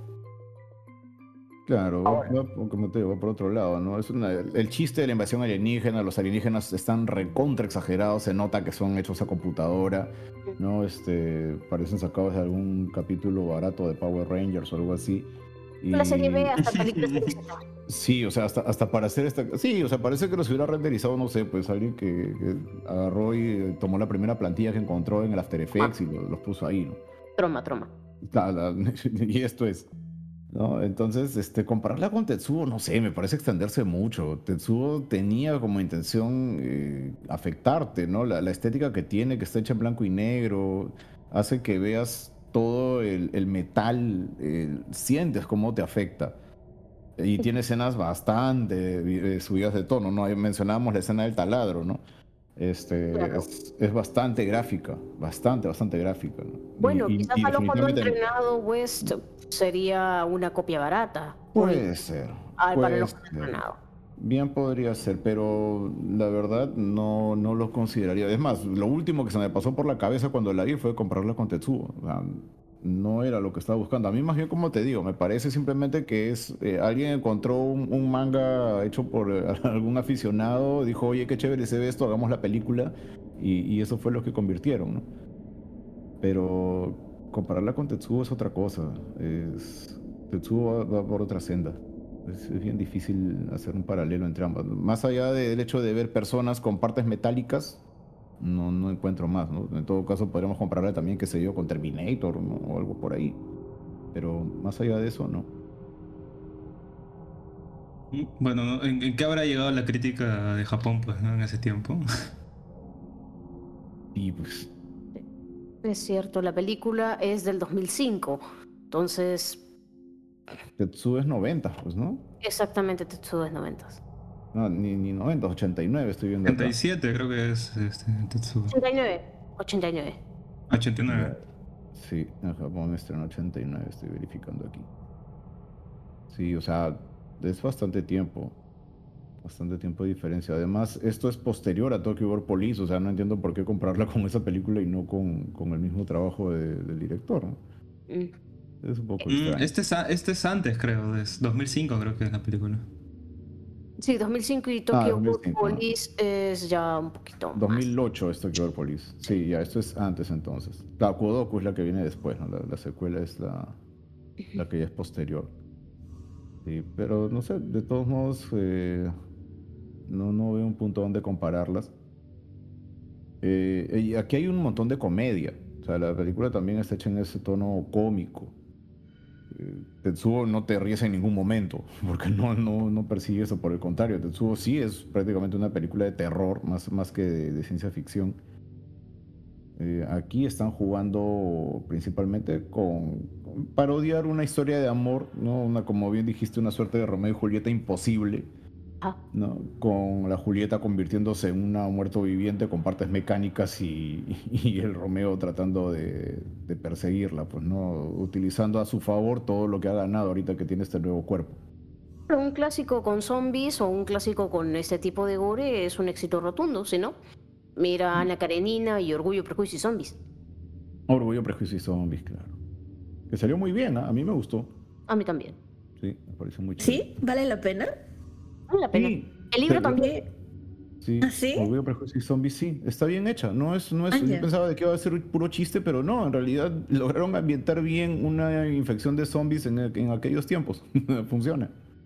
Ah, ya, porque a mí me gusta mucho Jane Austen. Entonces, este. Todo esto. Justo. Creo que Orgullo, Prejuicio y Zombies recibido mejores críticas que la última versión de Persuasión que sacaron. en serio, o sea, literalmente han sacado una serie de persuasión ahorita y la gente prefiere, no, pucha, mejor veo Orgullo, Prejuicio y Zombies otra vez. La recomiendo, te la recomiendo. Sí, es recomendable, está bien, está bien, es un buen trabajo, está bien ah, ambientadita y todo, sí, sí le crees. Hay un par de escenas que pueden sorprenderte por ahí. Genial, genial. Así hago ver también a mis amigos que nunca verían Orgullo y Prejuicio. Indirectamente Orgullo y Prejuicio. Claro, no, pues hay que ver una película de zombies. No, pero una película de zombies. ya, pues Orgullo y Prejuicio y zombies. ah, genial, genial. Sí, sí vale la pena. Sí, sí está. A mí me gustó, me parece que está bien trabajado. Entonces, sí, pues sobre esa vena también eh, Machine, como te digo, pues esto trata de, parodiar un poquito, ¿no? Este, este tono romántico metiendo pues eh, estas criaturas, los necroborgs en medio. Y al final encima con el propósito extremadamente absurdo de que pues era simplemente para, para pelearse, para ver quién ganaba entre, estos, eh, entre estas criaturitas parasitarias extraterrestres. La batalla del siglo, parásito Claro. contra parásito. Así es. Entonces por ahí va, ¿no? Quizás lo que, lo que sí hay que advertir es que tiene escenas bastante sangrientas. Pero Ah, no, no ya- es para toda la familia. Sí, eso sí, a pesar de que está hecho en un tono cómico, no es precisamente lo que quieren ver un domingo por la tarde cuando vienen las visitas a la casa, ¿no? Ah, yo sí lo vería. Ahora sí creo que es, es buen, eh, buen momento para hablar sobre Ichi the Killer, que esta es la única película que yo he puesto sobre el programa. De hecho, es, un- es una de mis películas japonesas favoritas de toda la vida. La vi gracias a que tuve la oportunidad de que justo, justo a una cuadra de mi colegio había una tienda, una tienda truchaza. No sé dónde habría salido esa tienda. Que vendía en ese tiempo DVDs a dos soles. Y por Ya. alguna razón tú podías, tú podías pagar una- un sol, una luca, y, y te, y te dan como que una membresía semanal. Podías agarrar y retirar todo, re- retirar un DVD, este, de- retirar DVDs como si fuera una videoteca, ¿no? Oh, Mm, Genial. ¿y Sí, los devolvían? sí, sí. Sí, claro, Ah. porque tú no te querías perder la membresía, pues, ¿no? Ya. Si no devolvías, te baneaban y ya, puta, ¿qué hacías, no? Mm. Entonces, el- entonces los estudiantes que eh, justamente sacaban membresías de ahí de los colegios, aledaños, este, se pagaban pues, ¿no? Su membresía, su, su sol, que era el Netflix de ese tiempo. Podías Claro. sacar tu, tu DVD de lo que quisieras. Y lo, y lo curioso es de que la señora, bueno, la señora en ese tiempo para mí, ahora ya no, ya. que realmente tenga, tenga- es- era una, una chica de mi edad de ahorita, pero para mí ese tiempo la había recontra adulta, pues, ¿no? Ya. Y ella este, tenía una selección de, de, de películas bien interesante, porque tenía películas japonesas, tenía películas italianas, tenía películas francesas. Wow, wow, o sea, Tenía sí tenía buena películas- variedad. Claro, y ahí fue, ahí fue justo donde eh, encuentro estos DVDs eh, como Battle Royale. Y, y también me doy con la sorpresa de Ichi the Killer, pues, ¿no? Justamente tenía este DVD. Así que fue, fue alquilar ese. a- agarrar ese DVD de mi membresía, llevarla a la casa, ponerlo en, en mi DVD con ¿cuánto? Con 13 años de edad y me volvió el cerebro, pues, ¿no? No esperaba ver algo así, ¿no? Wow. O sea, no solamente es el hecho de, de que la película es impactante, sino que además así conociste el trabajo de Miike, ¿no? Qué paja. Ah, sí. Sí, sí, sí. Fue mi, mi primer acercamiento con ese director. Ya después, ya vi más películas de él. ¿no? Incluso para este- este- estos especiales de películas, este, Visitor Q, que es una de sus películas. y. Y bueno, más, más que darnos también una indigestión, interesante la película. para que. No, claro. Y eso, Visitor Q es prácticamente. eh, Salen al mismo tiempo, me parece que Ichi, salen por ahí nomás. Ichi es de 2001. Yo- Visitor Q no es por ahí. Y también? Visitor Q también. dos mil- Es 2000, por ahí. 2001 creo que es, ¿no? Sí, está por ahí nomás. Sí. Eh, o sea, Mike es prolífico. El compadre ha hecho.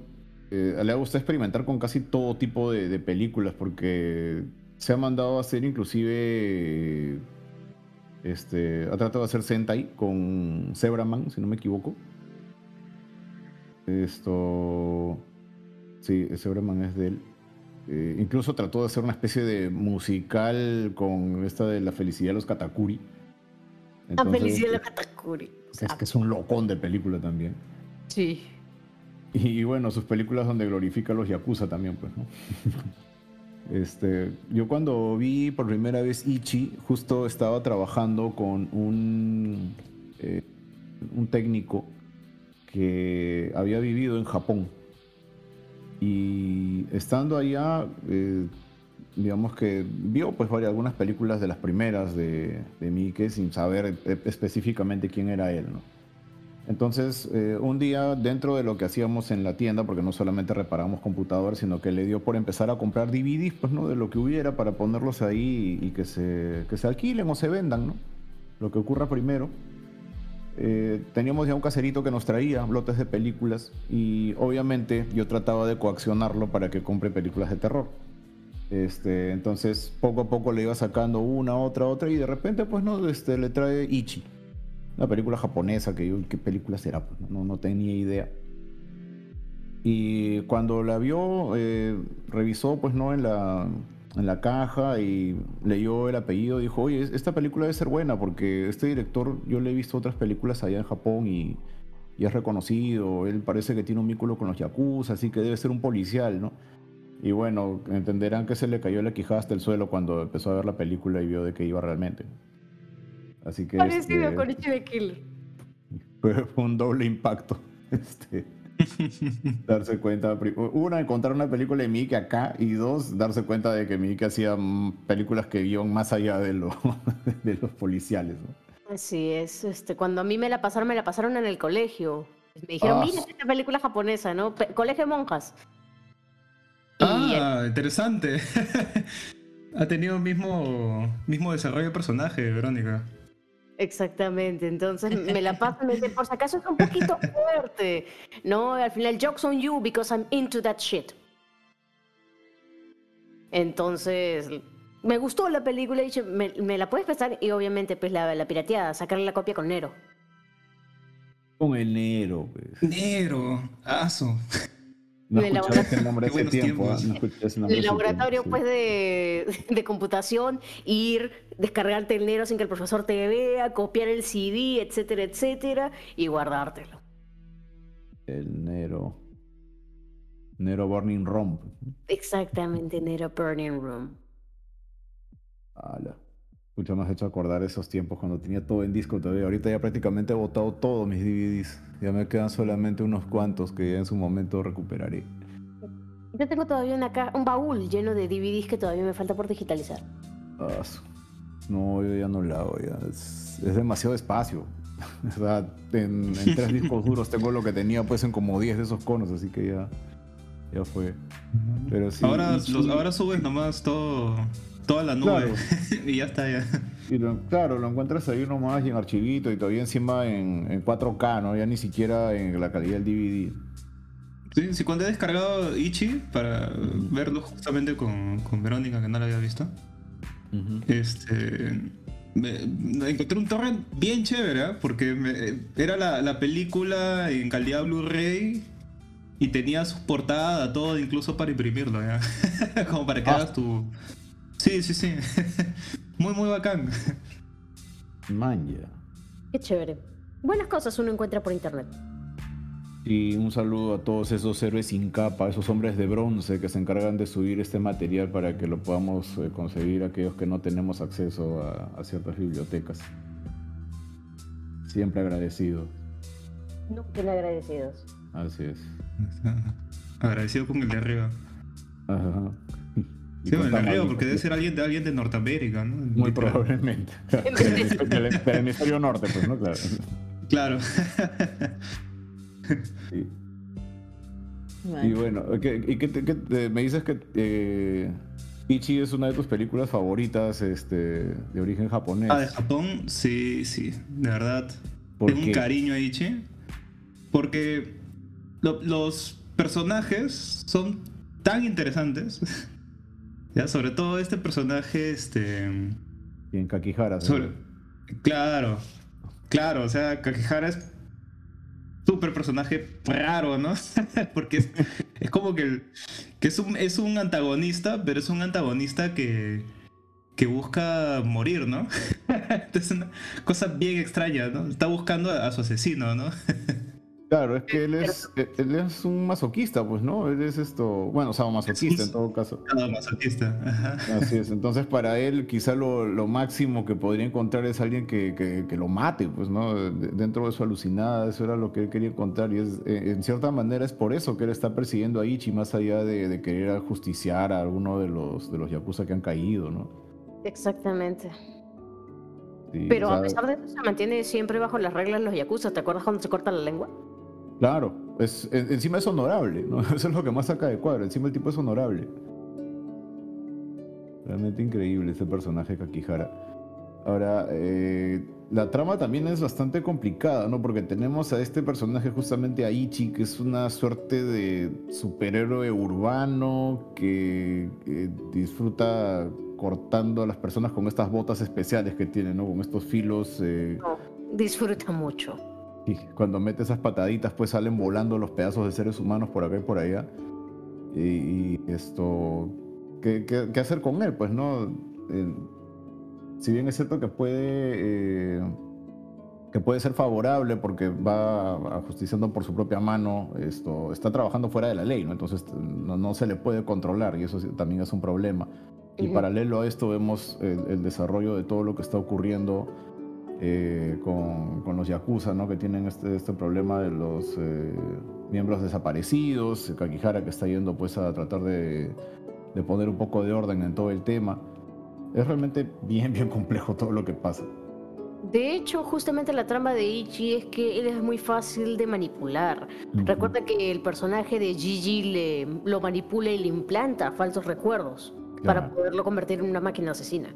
Es una creación pues de Gigi. Él, él prácticamente es el que lo, eh, como dices tú, no le, le lava el cerebro y lo tiene manipulado, haciéndole creer que es un héroe cuando en realidad es una persona X. ¿no? Bueno, eso se explora más en la precuela animada, ¿no? Ichi the Killer, Ujú. episodio 0. El episodio cero. Así es. Ah, No, no sabía que había un episodio cero, ¿eh? Sí, Recién me acabo de enterar. Sí, la- hay una Sí. precuela, pues, este, que es Sí, animada. Sí, es una Animada. película animada. Ah, ¿cuándo salió, eh? Ichi the Killer 0 salió en el 2003, si no me equivoco, la OVA. Man, ese, ese sí no llegó por mi biblioteca, ya. Yo la vi en YouTube. Creo que sí, pues me parece que está en YouTube. Ah, lo voy a chequear ahora, más tarde. O sea, está Ichi completa, estoy viendo ahorita. Está Ichi completita, este, del 2003, dice acá. Sí, Es increíble cómo puede ver en YouTube películas completas. Me saca el cuadro, la verdad. Sí, después nos están tirando dedo cuando ponemos Sí. un tráiler.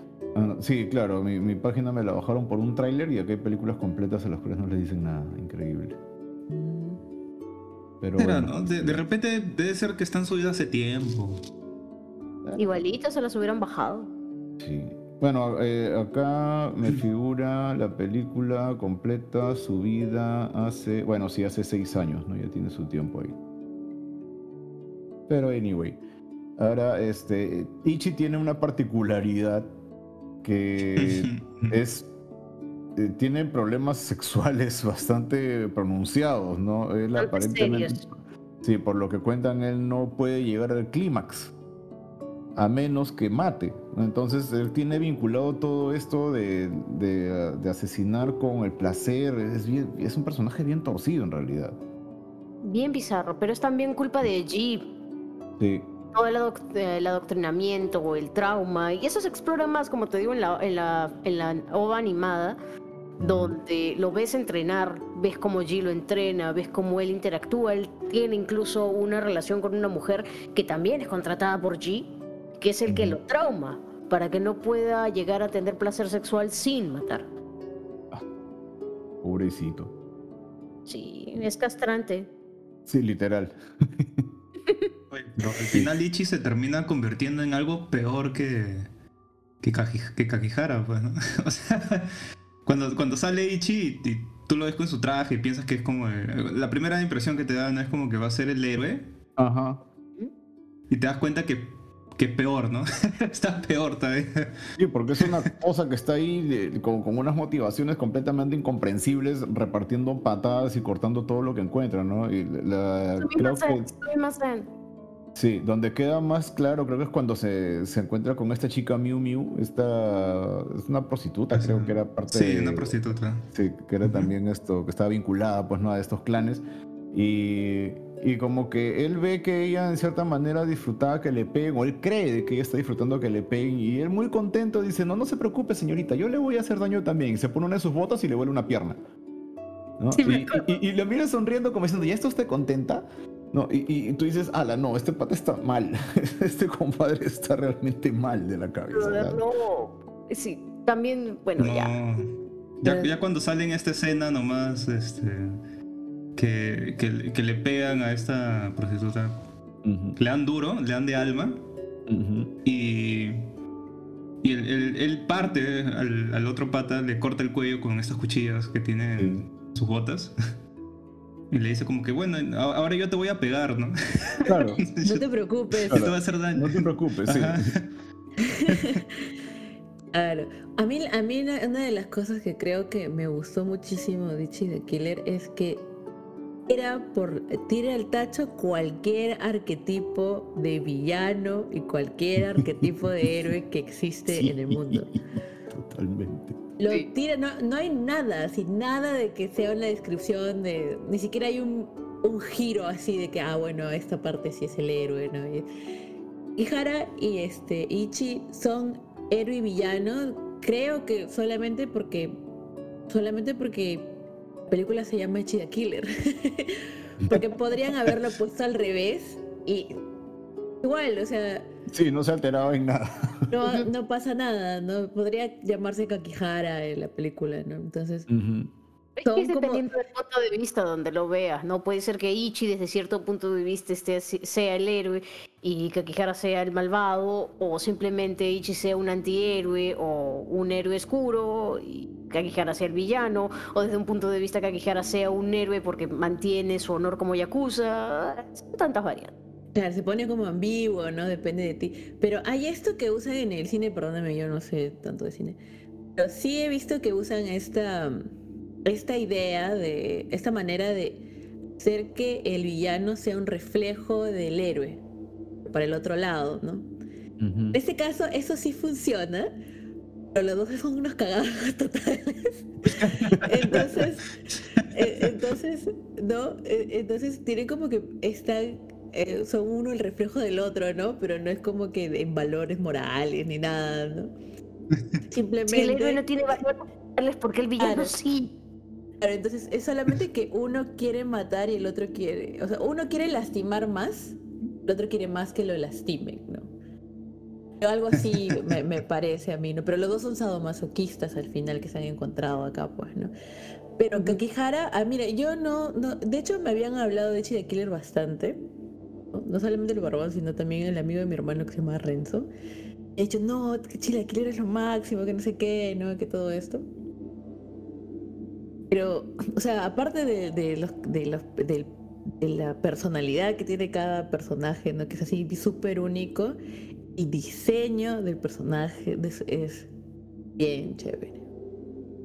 Ah, el Bien, cuidado de la bien. ropa, de la vestimenta, ¿no? Yo dije, ah, su, qué, qué bonito lo que le han puesto. Porque a Kikihara lo visten como una persona con mucha personalidad. Y no, que, que- que, este, bueno, pues como se visten los, los yakuzas en, en- en general, ¿no? Pero le han puesto una atención así a los sacos que le ponen a la, a las, este, al- a las camisas camisas. que se pone, a cómo se para, cómo se sienta, a todo eso, ¿no? Y, y los actores, este, geniales, porque el pata que hace de Ichi tiene, no sé cómo mueve su cara para hacer las expresiones que hace, que son así, es hiper, hiper, hiper expresivo, ¿no? Y, y Kakihara termina, o sea, y es, y Kakihara termina dando miedo. De verdad da miedo cuando, cuando la gente le tiene miedo, ¿no? Cuando se lo cruzan. Es Ah, lo dices por esa vez que se quitó los piercings para morderle la mano al pata o cuando...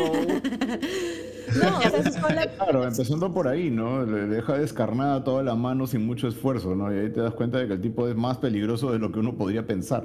¿No? Claro, Exactamente. claro. Sí, no, que técnicas eso de es- tortura son médicamente No, correctas. solo, solo esa parte nomás cuando va a quitarse de la Yakuza, a, a- a desaliarse, ¿no? A desintegrarse de, de este, de este convenio que hay, ¿no? De la Yakuza.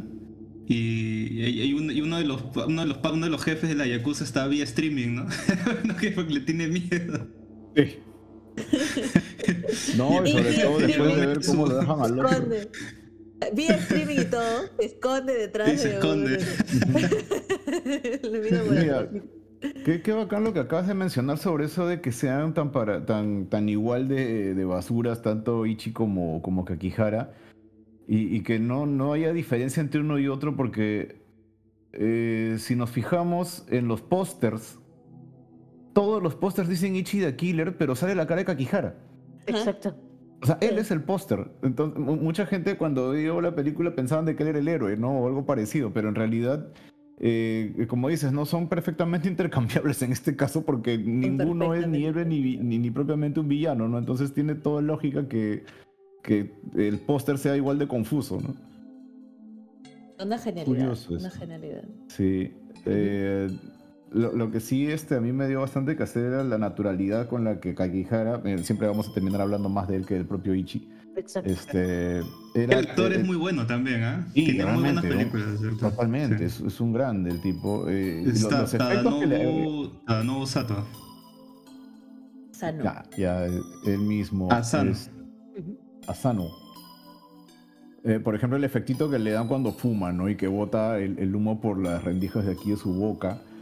Eh, eso, eso me pareció muy chévere. Eh, sí, no sé si, si en algún momento notaron ese detallito o algo parecido cuando hicieron Joker para agregarles esos, este, esas comisuras ahí en los labios.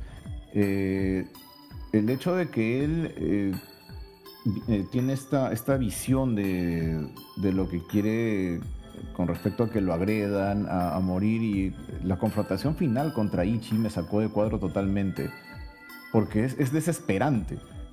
Hay un momento en el que Ichi entra simplemente en llanto y, y es patético, es rotundamente Ah, sí. patético. Sí. Respetos por el actor que hace de Ichi porque de verdad le creí todito. Se ve realmente terrible eh, ver al héroe, entre comillas, tirado en el suelo llorando como si fuera un niñito. Y, y el mismo Kakihara no lo soporta y hace es- este movimiento que es el, el más grande de toda la película cuando se saca estos, este, estas agujas y se las los oídos. Eso, eh, encima todavía hacen un, un renderizado 3D de cómo la aguja viaja, ¿no? Por el oído. De verdad que eso de- me dolió, pero además se siente como uno... ¡ah! Y, y encima cortan el audio por completo. O sea, te, te- te dan toda la ilusión de que realmente estás en, en la sordera de Kakihara, estás en la cabeza de Kakihara en ese momento y, y lo único que busca es ya morir. Eh, Bueno, ay, Genial. Sí. Que al final se le concede, ¿no? Sí. Cuando está peleando con Ichi, bueno, la pelea es épica, pero lamentablemente pierde el equilibrio, ¿no? Sí. Y Y solito se da su final. Al, fi- al final él, solito. Que- se Queda tan, tan decepcionado de lo patético que era Ujú. Es que Ichi, nadie llorando como un matar bebé y, siendo, siendo pateado por un niño. Y que Claro. nadie puede matar a Kakihara excepto Kakihara. Claro, pero hay, hay una historia aquí, que es justo lo que estás hablando del niñito, que es como que es fiel a lo que quiere hacer, pero mete este tipo de cosas para traicionarlas, ¿no? Porque en una película normal, entre comillas, meten ese tipo de personajes como, como el niñito para que es, es una herramienta de redención, ¿sí o no? Que él puede salvar a su papá, que es Kaneko. O sea, tú te puedes imaginar un montón de cosas buenas que pueden hacer. El héroe, al final, regrese a su camino o que haga algo heroico, pues, ¿no? Como sería en este caso, este. o sea, ponerse del lado de Kaneko porque Kaneko Ajá. el papá del niñito lo, en algún momento lo rescata, ¿no? De que le estaban pegando, le da de comer. Claro. Y, y lo mismo que le pasa a él, ¿no? En algún momento estos yakuzas lo, lo, lo recogen porque él era un policía que había perdido su arma. Pero todo eso lo traicionan. Y termina, y, este Ichi termina matando a Koneko y el niño termina queriendo asesinarlo, ¿no? Entonces, también meten a esta este, chica que se llama Karen. La novia de Anjo, que era el jefe de, de, de Kakihara, ¿no? Porque al final Kakihara estaba buscando a su jefe para que le pegue bien, pues, ¿no? Este, No le, no le- le no pegaba, le satisfacía. le pegaba claro. rico, ¿no? Le Claro. pegaba rico. Sabía, estaba- tenía, tenía el toque, tenía el toque. Claro, de, hecho la chica le pega en un momento y él no, no, no pasa nada, no, no, no, No dice, le pone, bueno, no le pone. le pone, ajá, le pega muy, muy quedito a la chica, así, muy suavecito. Y, y te meten esa historia de que a Karen le ha pasado lo mismo que a él, bien como una idea de que, oye, de repente juntos podemos salir de esto, pues, ¿no? Que también en otras películas pasan, que te ponen a alguien al costado que ha pasado Ujú. por algo parecido a ti. Pero no, lo traicionan por completo y Ichi malinterpreta completamente todo. ¿no? Entonces es como que me, me encanta esa línea directa hacia el final de simplemente es, no, o sea, no importa quién aparezca, esto va de acá hasta acá y se acabó. Esta historia es así, estos jugadores son así. No hay redención, no hay plot twist, no, hay de No, no hay nada, nada. todos son unos cagados y se acabó. Sí, porque ni, ni siquiera los que supuestamente son los, eh, los encargados de explorar la historia se salvan, ¿no? Gigi, que es eh, realmente es una basura el pata. Este, hasta él termina siendo un asesino, ¿no? Que cuando muestran esta escena en la que se aparece, pues, ¿no? Que resulta que el tipo es gigantesco en realidad por debajo de ese trajecito que lleva puesto todo el tiempo. ¿Era físico-culturista o qué rayos? Sí, bueno, ahí esto, gracias a los avances digitales, en determinado momento se nota que, que solamente pues un- la, la cara se la han montado encima a otro cuerpo. Sí, se Ya. nota. Sí, se llega a notar eso. Pero igual es impresionante, pues, ¿no? Que como debajo de, de ese traje, a ese compadre que parecía tan flaco, resulta que era un monstruo, pues, ¿no? Y, y aún él termina mal. Porque, si no me equivoco, es a él al que vemos al final colgado de un árbol. Sí, es el colgado de un árbol. Es él, ¿no? Ya, entonces, ni siquiera él se, se salva. Es, es todomal.com esta película. O sea, todo, todo el mundo termina de la peor manera posible. Bueno, este, Kidehara no, no terminó tan mal, terminó en Marvel. Ah, verdad. en Thor. Entonces, ¿Cómo se llama el, Eh. este, el guardaespaldas el más alto, al que justo este Gigi le saca la cabeza? El guardaespaldas más alto. No, eh, uno de los Taka- yakuza que era granazo. Taka- Takayama, Taka algo. Que era Takayama, ¿no? Me parece que sí. creo que sí Takayama. Su Que, voz. que después se encuentra, que, ah, que después se encuentran el cuerpo y dicen de que es como si alguien le hubiera roto todos los huesos, creo, o algo así. Claro, lo- le, Sí, le no. arrancan la cabeza. No, Sí. le arrancan la, la No, le- cabeza. Le hace, le hace girar, le, le rompe el cuello, pues no, porque se ve que le hace girar el cráneo al final. Ah, ya, ya. Eso- que, que esa parte también es chévere por la forma en la que lo hacen, porque estás viendo a través de la cámara y la cámara gira y se escucha el cuello que se rompe, ¿no? Y ya está, listo. Listo. La ya voz de ese pata es. De verdad, es este. Cuando hacen estos sonidos de yakuza que a veces ponen en los animes. Esa, esa manera intimidante de hablar, ¿no? Que lo hacen así para llamarse la atención, para gritarse. Claro. Es genial. genial, a mí me encanta. Esa parte me encanta. me encanta. Porque es una caricatura de sin llegar a- al extremo, ¿no? Es, es- eh, a mí, de verdad me gusta mucho la película. La- hay momentos gruesos que no, que no puedo ver, que sí me pongo un poco sensible. Como la Sí, escena del, güey. del aceite. La escena de la... Ah, qué bien construida está esa escena, qué bien trabajada está toda esa secuencia porque de verdad la sentía. O sea, el hecho de verlo a, a Kakihara bien tranquilo friendo los langostinos, ¿no? Hablando muy, muy calmadamente mientras ves al otro compadre que está suspendido de su piel en el aire. Y que después le, le tire el aceite Y caliente. después le echa el aceitito y, ah, y después ves cómo quedó todo hecho una momia. Bien creepy. Sí, No, claro, lo dejaron extra crispy. A mí me da risa porque cuando, cuando sale Kakihara haciendo justamente friendo, ¿no? Verónica, como lo hemos visto juntos, me dice bien contenta, ¿no? Ay, está haciendo esto. Qué chévere, ¿no? Pero entonces eh, le digo, te me está haciendo tempura. Y yo le dije, pucha, no te vas a imaginar lo que la, la escena. Después, Encima de buen villano, cocinero. Chévere. Cocinar, torturar. Sabe hacer de todo, hasta viste bien el condenado. Sí. Oye, hice muy bien, ¿ah? mucha personalidad para vestirse así. ¿ah? No, pero a mí la escena que sí me, me, o sea, sí, te juro que se la sentí en la espalda, así, fue la chica, la chica la que torturan, Kaneko y el, el otro. ah, ya. Ah, la, la, Sí. la. Sí, pucha, eso yo, Sí. yo te juro que no me lo quiero imaginar porque yo lo sentí. Que, ay, no, Bueno, está la, pin- está la pincita también para mantenernos Oh, no. tensos. Y, Déjame decirte que el bisturí no, no siente, No. simplemente te asustas. eh, No te lo digo no porque yo tenido una, tengo una operación hace poco y estuve despierta durante la cirugía y créeme, no sentirse corte. Más es el susto de ver lo que está saliendo. No, no quiero No quiero Muy tarde. saber. Ya te lo dije, muy tarde. No va a salir de tu cabeza en un buen tiempo. No, sí, demasiados motivos para querer esta película. Eh, imagínate, yo la he visto en VCD y ah, ahora tengo que. Ahora ya la tengo pues en, eh, en una versión mucho más nítida, pero sí me gustaría encontrar este, un- alguna edición de colección o algo, porque de verdad es una película que vale la pena tener en la, en la filmoteca. Definitivamente debe tener un montón de material extra. Me pregunto Ah. si, si tendrá su versión de, de Criterion, que son los que hacen estos remasters, películas este, de culto. ¿No que han agarrado películas de Kurosawa, por decir? Y se ven muy bien, ¿ah? muy, pero muy bien. No, no sé qué clase de magia negra hacen con esas películas. que parecen películas filmadas hace un año, ¿no? Y, y Claro, que simplemente las han sí. filmado en blanco y negro.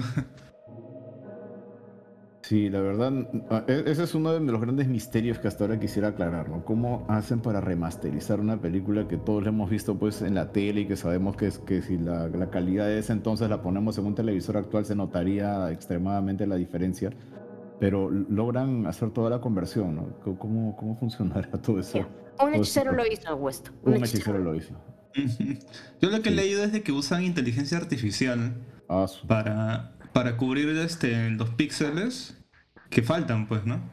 Entonces, wow. eh, la misma inteligencia artificial, eh, ella misma hace el trabajo de, de pensar qué píxeles van a ir entre los píxeles que faltan y qué coloración debería tener, pues, ¿no?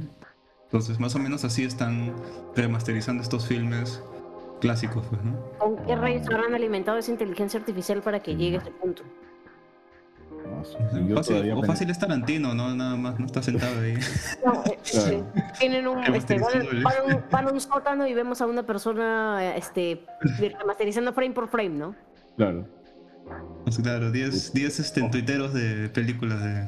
con Premiere, ¿no? Cuadro por cuadro. Con Premiere. Premiere, cuadro Claro. por cuadro. Con el primero trabajó cuadro por cuadro, ya está. Escucha, genial Dichi de Killer, de verdad. Muy recomendado, ya saben, escuchas. De mis películas favoritas. Si pueden, échenle un ojo. No, no tiene pierde. Sí, de Eso verdad. sí, no, no lo vean en su en su sala si tienen visita, porque si tienen No, sí, que véanlo. son... con, Véanlo, los, véanlo. con los primeros 10 minutos de película nomás se van a dar cuenta de que es algo que deben ver a solas. Bueno, a mí me ha pasado que mi mamá llegó con visita cuando todavía vivía con ella, justamente estaba viendo este Masters, Imprint. Ya. Oh, Y- otra de que también. Otra de que no, mi mamá viene, hijita, han venido tus print. Y me ven viendo Imprint, justo a la parte de la tortura. Digo, Mm. ¿qué? Nada. Te esperamos en la sala para comer. Ah, ya, ok. Mi que de verdad disfruta hacer esas escenas, ¿no? E- Esas de clavar agujas y colgar gente de cables y cosas Creo como que tiene eso. una parafilia. Sí, muy probablemente. Muy probablemente. Oye, pero es, un director bien prolífico porque, mira, ha hecho cosas como Ichi de Killer Y al mismo tiempo ha hecho la adaptación live action de Ace Attorney, que es un juego de abogados. Ah, este de Entonces- Phoenix, Phoenix Wright. Eh, Phoenix Ajá, Wright. claro. Él, Ah, él- él ya. hizo justamente el live action de, de Phoenix Wright. Ah, mira, qué bacán. Objection. Objection. Ese juego es bien Ajá. chévere. Ese juego es genial. Sí, muy paja. Y él, él le da un giro todavía propio al, al- para que pueda funcionar dentro de la película. Y es de que usan hologramas para presentar las pruebas. Mm. Sí, sí, sí. Bien, bien capo del director. Ah, Me, ya, me gusta sí. mucho su A ese dirección. lo voy a buscar, ese lo voy a buscar, porque si no, no sabía que tenía película y hecha por mi Ike todavía. Qué. Alucina. Se pata Sí. de todo.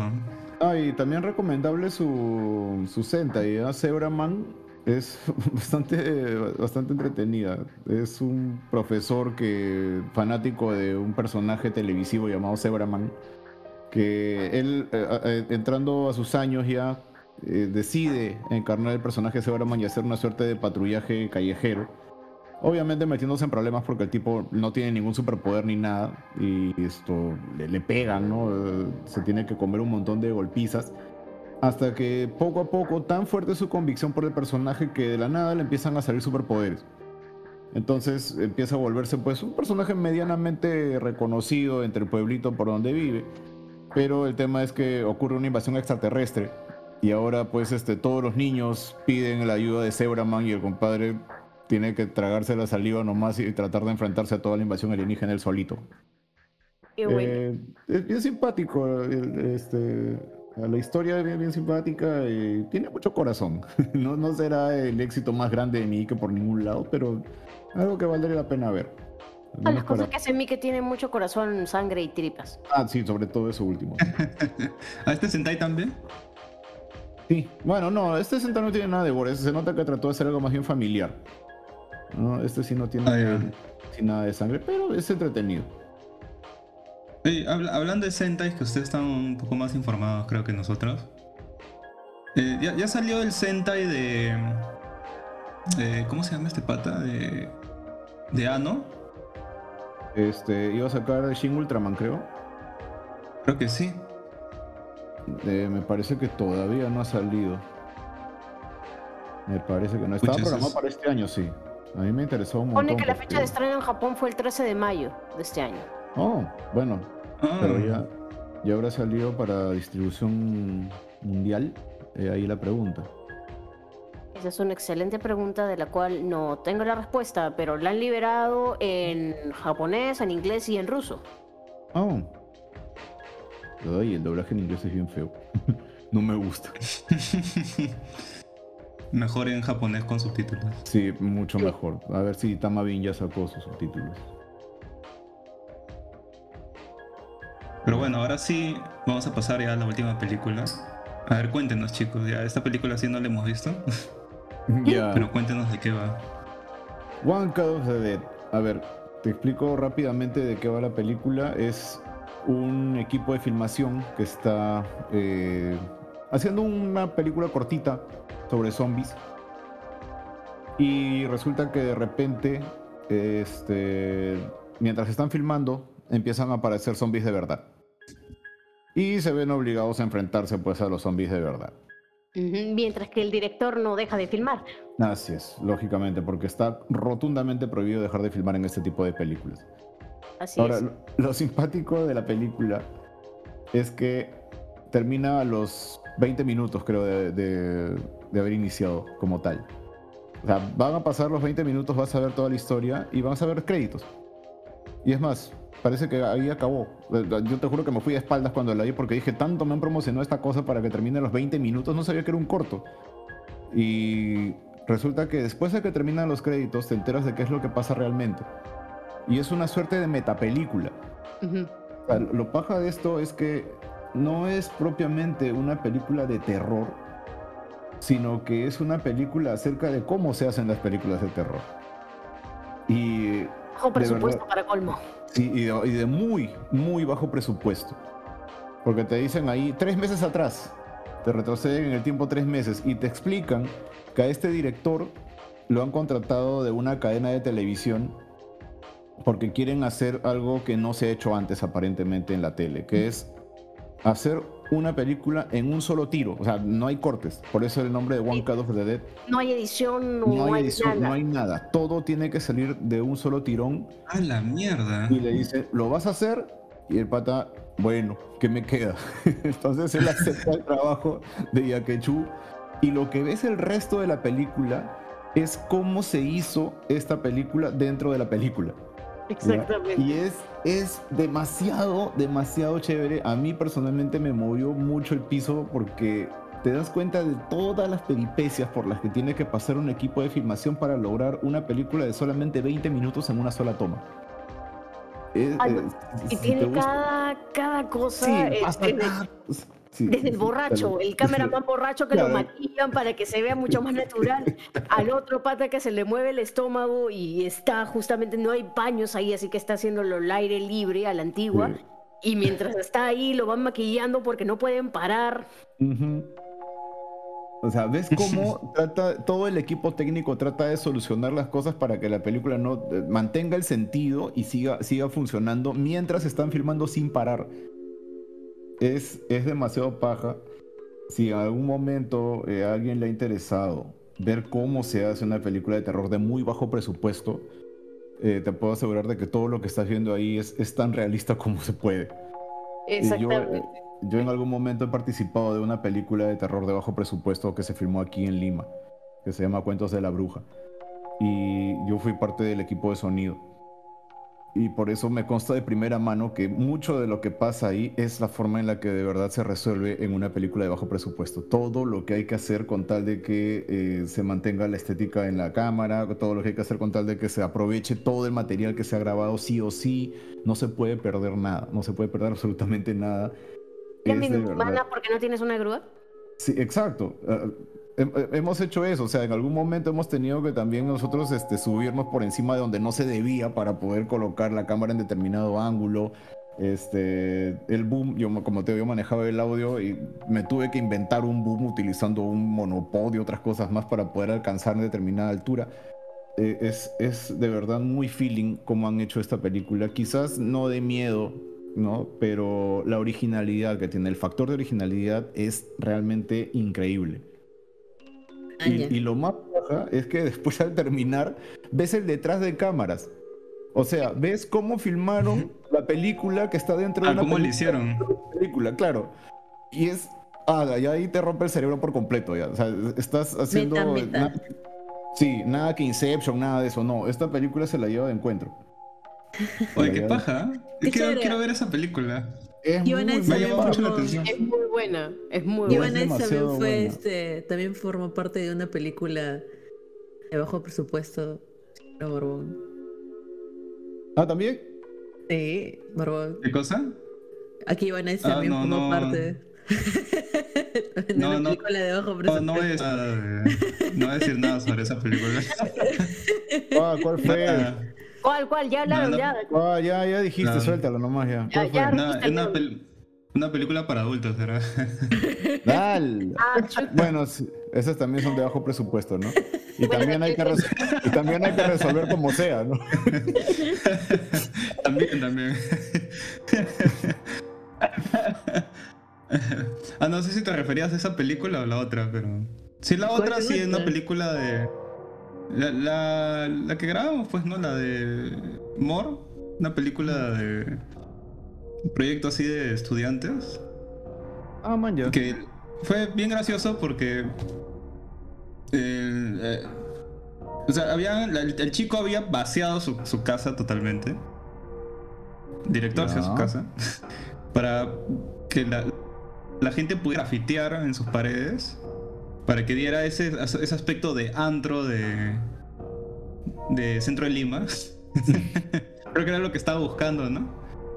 Y e- es muy gracioso porque el pata, este, creo que lanzó su Kickstarter y solo y, y consiguió el financiamiento para alquilar las cámaras, los equipos para, para una semana, ¿no? Y toda ese, ese- esa escena de, de la discoteca, de, de este antro, de cómo la gente está bailando, ¿no? Y cómo te presentan al protagonista, dura cinco minutos. No, dura menos. dura como que tres minutos y medio. Por esas escenas este, salgo por ahí.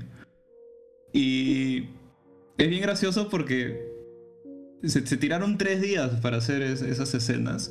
Ah, su. Y, y- y de ahí para hacer el resto de la película lo hicieron en cuatro días. Entonces ya te imaginas la clase de película que salió, pues, ¿no?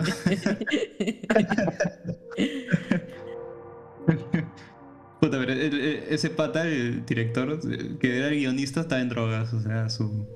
había Oh. combinado unas cosas en su guion. Puta, que si yo no leo el guion no entiendo de qué va la película. Anda, Sí, sí, porque el pata había combinado, había combinado como que Inception y Susumiya Haruhi y unas huevas así. Oh, su. Madre. ¿Qué tal? Inception con su sumida.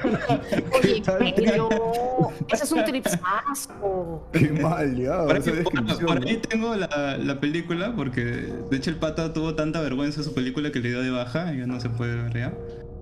Pero yo hice una copia ilegal y ahí la tengo en mi computadora, ¿no?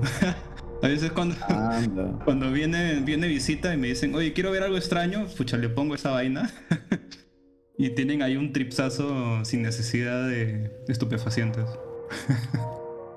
Qué buen trip. Pero es una película que debas ver solo. Tienes que verlo con comentarios. No, de es que tienes que verlo con, con, con tragos, con drogas, con amigos. si es posible. Anda. Pucha, y pero- los diálogos, los diálogos son así terri- terribles. Muy malos. ese- es el principal Pésimo. problema que yo le encuentro al cine nacional. No me creo los diálogos del 90% de películas, te diré. No me los creo. No, no siento que, o sea, escucho a la gente hablando y siento que no hablamos así. No sé si es solamente cosa mía, pero es, es uno de los principales inconvenientes que yo tengo con el cine nacional. No me creo los diálogos en su mayor parte. No, no sé- no sé. Porque este, este pata para hacer esos diálogos. que- que- quiero creer que no tiene interacción humana o. ha querido hacerle un, un homenaje a, a, The Room, ¿no? Una así, porque. Qué mal. Hay, hay- hay unos diálogos, o sea, voy a, voy a contar esta del podcast porque es bien divertido. Hay una parte donde están estos actores en un parque, ¿no? Supuestamente están fumando y chupando, compartiendo, ¿no? Como si fueran patas. Y están hablando, ¿no? Sobre este pata que se levantó una flaquita en esta escena de la discoteca. Ujú. Y hay un pata que habla así como que, qué rico y su culito apretadito. Y yo, uff, yo sí le daba así, ¿no? Una, una vaina así. Ya. Y luego sale otro, otro actor, otro personaje, y agarra y dice, me parece un buen partido. Ah, la que Nada que de ver. lo, de lo- de lo recontra coloquial Claro. a, a me parece un buen partido. me parece un Claro, buen... Pero el me- lo dice así. pero- Entró con, con un monóculo y sombrero de copa, ¿no? Me parece un buen Claro. partido. Una cosa Me así. parece un buen partido. Esto se, se pituqueó de un momento a otro. Sí, pero feo, ¿ah? este, ahí, ahí te acabo de mandar este, el link a, a la película. Uy, gracias, gracias. Sí, sorry, más eso debía haberlo hecho antes. Creo que te hubieras vacilado bastante hablando de esta película en particular. Eh, Como te digo, quizás no, definitivamente no va a dar miedo, pero una vez que empiezas a entender por qué pasan las cosas en el corto original, créeme que es, es gratificante ver cómo llegan hasta el final. Es, es todo un trip de, de ver cómo, cómo nace la idea y cómo se hizo del otro lado. ¿no? Nosotros estamos acostumbrados a ver siempre el resultado final. Pero saber que ten- tener una cámara solamente al costado del camarógrafo para ver cómo se hizo realmente la cosa en el momento y sin parar es de verdad bien, bien gratificante. Creo que confío en que te va a gustar. Me va a encantar porque yo, a mí me encanta ver los making of de los de las cosas que me gustan o de cómo se hizo. Pucha, he visto varios, varios solo para entender cómo, cómo lo han hecho, ¿no? Yo te juro que antes, cuando estaba chivolo, disfrutaba ver las peli los, eh, los programas de cine que pasaban en la tele precisamente por los making of. Adoraba ver los making de, de todo lo que pudiera. E- Eso para mí era la verdadera magia del cine, ¿no? De darme Comprar cuenta de Fangoria. que- ¿Cómo? O comprar Fangoria. O comprar Fangoria, claro. Comprar Fango también que siempre, siempre nos ayudó a, a saber qué es lo que había del otro lado, ¿no? Fango es una revista que aún sigue existiendo ya en, su versión digital, que para mí fue una, una inspiración de vida prácticamente. O sea, desde niño decía yo, quisiera tener mi revista como esta. Y bueno, no tendré una revista, pero tengo un canal, ¿no? Donde hablamos de, también de esos temas. Así Exactamente. que este es, eh, es, es parte de, de la infancia de uno. Fango es, es grandiosa como, como publicación. Así que sí, eh, también te entiendo eso de disfrutar los, los detrás de cámaras y enterarte de cómo se hizo esto y aquello. Es muy chévere. Ah, porque hay, hay veces que no, no, no te da el cráneo, o sea, ves algo y tú dices, maña, ¿cómo habrán hecho esto, no? ¿De qué, qué forma, qué cosas habrán ingeniado para poder hacer esto? Y a veces la solución Oh. es más simple de lo que parece, ¿no? Muchas veces esto es, es más una, una ilusión que, que un tema tecnológico, ¿no? Lo que han utilizado para, para mostrarte tal o cual escena. Claro, por, por decir, hace poco vi. No, no, hace- no hace poco ya. hace bastante, sino que no he tenido mucho tiempo para ver Making of. Pero vi el, el Making of de la serie de Dark Crystal. Justamente le sacaron. Oh, La ya, precuela. La de Netflix. Ujú, la de Netflix. Claro, muy buena, ¿eh? Sí, Muy- bonita. Muy buena la brutal, bien bonita. Y a mí no me cuadraba, yo decía, pucha, ¿cómo hacen para mover los... los ¿cómo, ¿Cómo pueden hacer para mover los mopeds en esos escenarios, pues, no? para que no te des cuenta, y en los making of ahí te muestran que ellos han construido los escenarios por arriba. y la Claro. gente está... ajá. En verdad los escenarios los han construido con un metro y medio, ¿no? Así de... Ajá, de profundidad. Sobre, de profundidad. Ajá. Bien ingenioso, Sí. ¿eh? Bueno, esa es, esa es la técnica de Henson. Henson siempre es- estuvo, siempre trabajó de esa manera. O sea, tú ves, por ejemplo, eh, no sé, Laberinto o algunas otras producciones de aquel entonces que también son hechas eh, por su equipo y, y esa es su técnica. Siempre lo ha utilizado. Este, y vaya, es, es recontra ingenioso y recontra complicado también porque Sumamente complicado. Claro, tienes que manejar desde abajo al títere que está a, a buena distancia de ti, ¿no? Y tienes que encargarte de que haga los gestos, de que haga todos los movimientos. Cinco personas para controlar solamente los gestos del rostro, otras tres personas para mover los brazos, una persona metida en el torso. Mm. Es todo un equipo. Por ejemplo, para, ¿te acuerdas que para Chucky, el, para el primer Chucky, había una versión que utilizaba como ocho controladores diferentes, ocho, ocho operadores que estaban atrás Ah, de sí. solamente Sí. para que camine y, y hable. El enano también que este, iba disfrazado de El el Claro, el- para, las partes donde, para las partes donde corre, ¿no? Claro. Sí, o sea, era, era un chambón, pues, que ahora lamentablemente el CGI lo desplazó bastante, pero me, me da la impresión de que se está recuperando. Hay como una suerte de corriente nueva por recuperar toda esa, esa magia con efectos prácticos. Veo más gente Ah, creo que se han dado cuenta de que pues, efectos prácticos y efectos especiales pueden ir de la mano. O sea. Combinando los dos, queda un muy Sí. buen resultado. Logras, Mm, algo sí. chévere, sí. Sí, sí. No es necesario hacerlo todo como en los 2000, ¿no? Que todo era un CGI realmente terrible. Ah, ya, como George Lucas con su manzana. CGI. Sí, seis mil, ¿cuándo se, ¿cuánto se tiró para hacer esa manzana? Como seis mil dólares, ¿no? no sé por qué. Solamente sí, para sí, me desaparecer un bigote, ¿cuánto se tardaron? Sí, claro, para desaparecer el, el bendito bigote este. Ay, Ay, ay, ay. qué, Y quedó. qué miedo. Qué e- Eso sí da miedo. Eso, eso da más miedo que las películas que hemos hablado hoy día. Sí, la verdad que sí. Así que con eso ya concluimos, creo, este programa. De verdad, muchas gracias, chicos. Eh, para todos los escuchas. Si pueden, de verdad, vayan a escuchar este grandioso podcast, revisen su material, porque en verdad hay muchas cosas chéveres que van a encontrar si les ha gustado el programa de hoy. Y sin más, ¿no? Esta parte final siempre damos una recomendación. Puede ser cualquier cosa. Libro, película, revistas, este, mientras sea legal. siempre damos esa aclaración, ¿no? Mientras sea legal. Mientras sea legal. ¿Qué, ¿Qué habrá pasado? Eso me deja pensando. ¿Qué cosas ilegales habrán recomendado antes? Ah, eso- hubo un antes y un después, pues. Pasó Ah. algo, alguien recomendó algo y Ajá. justo por eso ahora hacemos la, la- la aclaración siempre de que tiene que ser legal. Ah, ya, ya, ya. Ok, ok. Ya, yo tengo una recomendación, ya que eh, les gusta ver qué es lo que está detrás. Hay un libro que es de Making of, de la colección Making of, que se llama Celuloide Terrorífico, que te cuenta todo lo que hubo en producciones como El bebé de Rosemary, Psicosis, Tiburón, La profecía. Es un muy buen libro. Yo lo tengo, lo logré encontrar en la biblioteca de Trandor, ahí en Galería Brasil, y es un excelente libro. Ah, la mítica Galería Brasil. Galera. pues. Las Sí, galeras.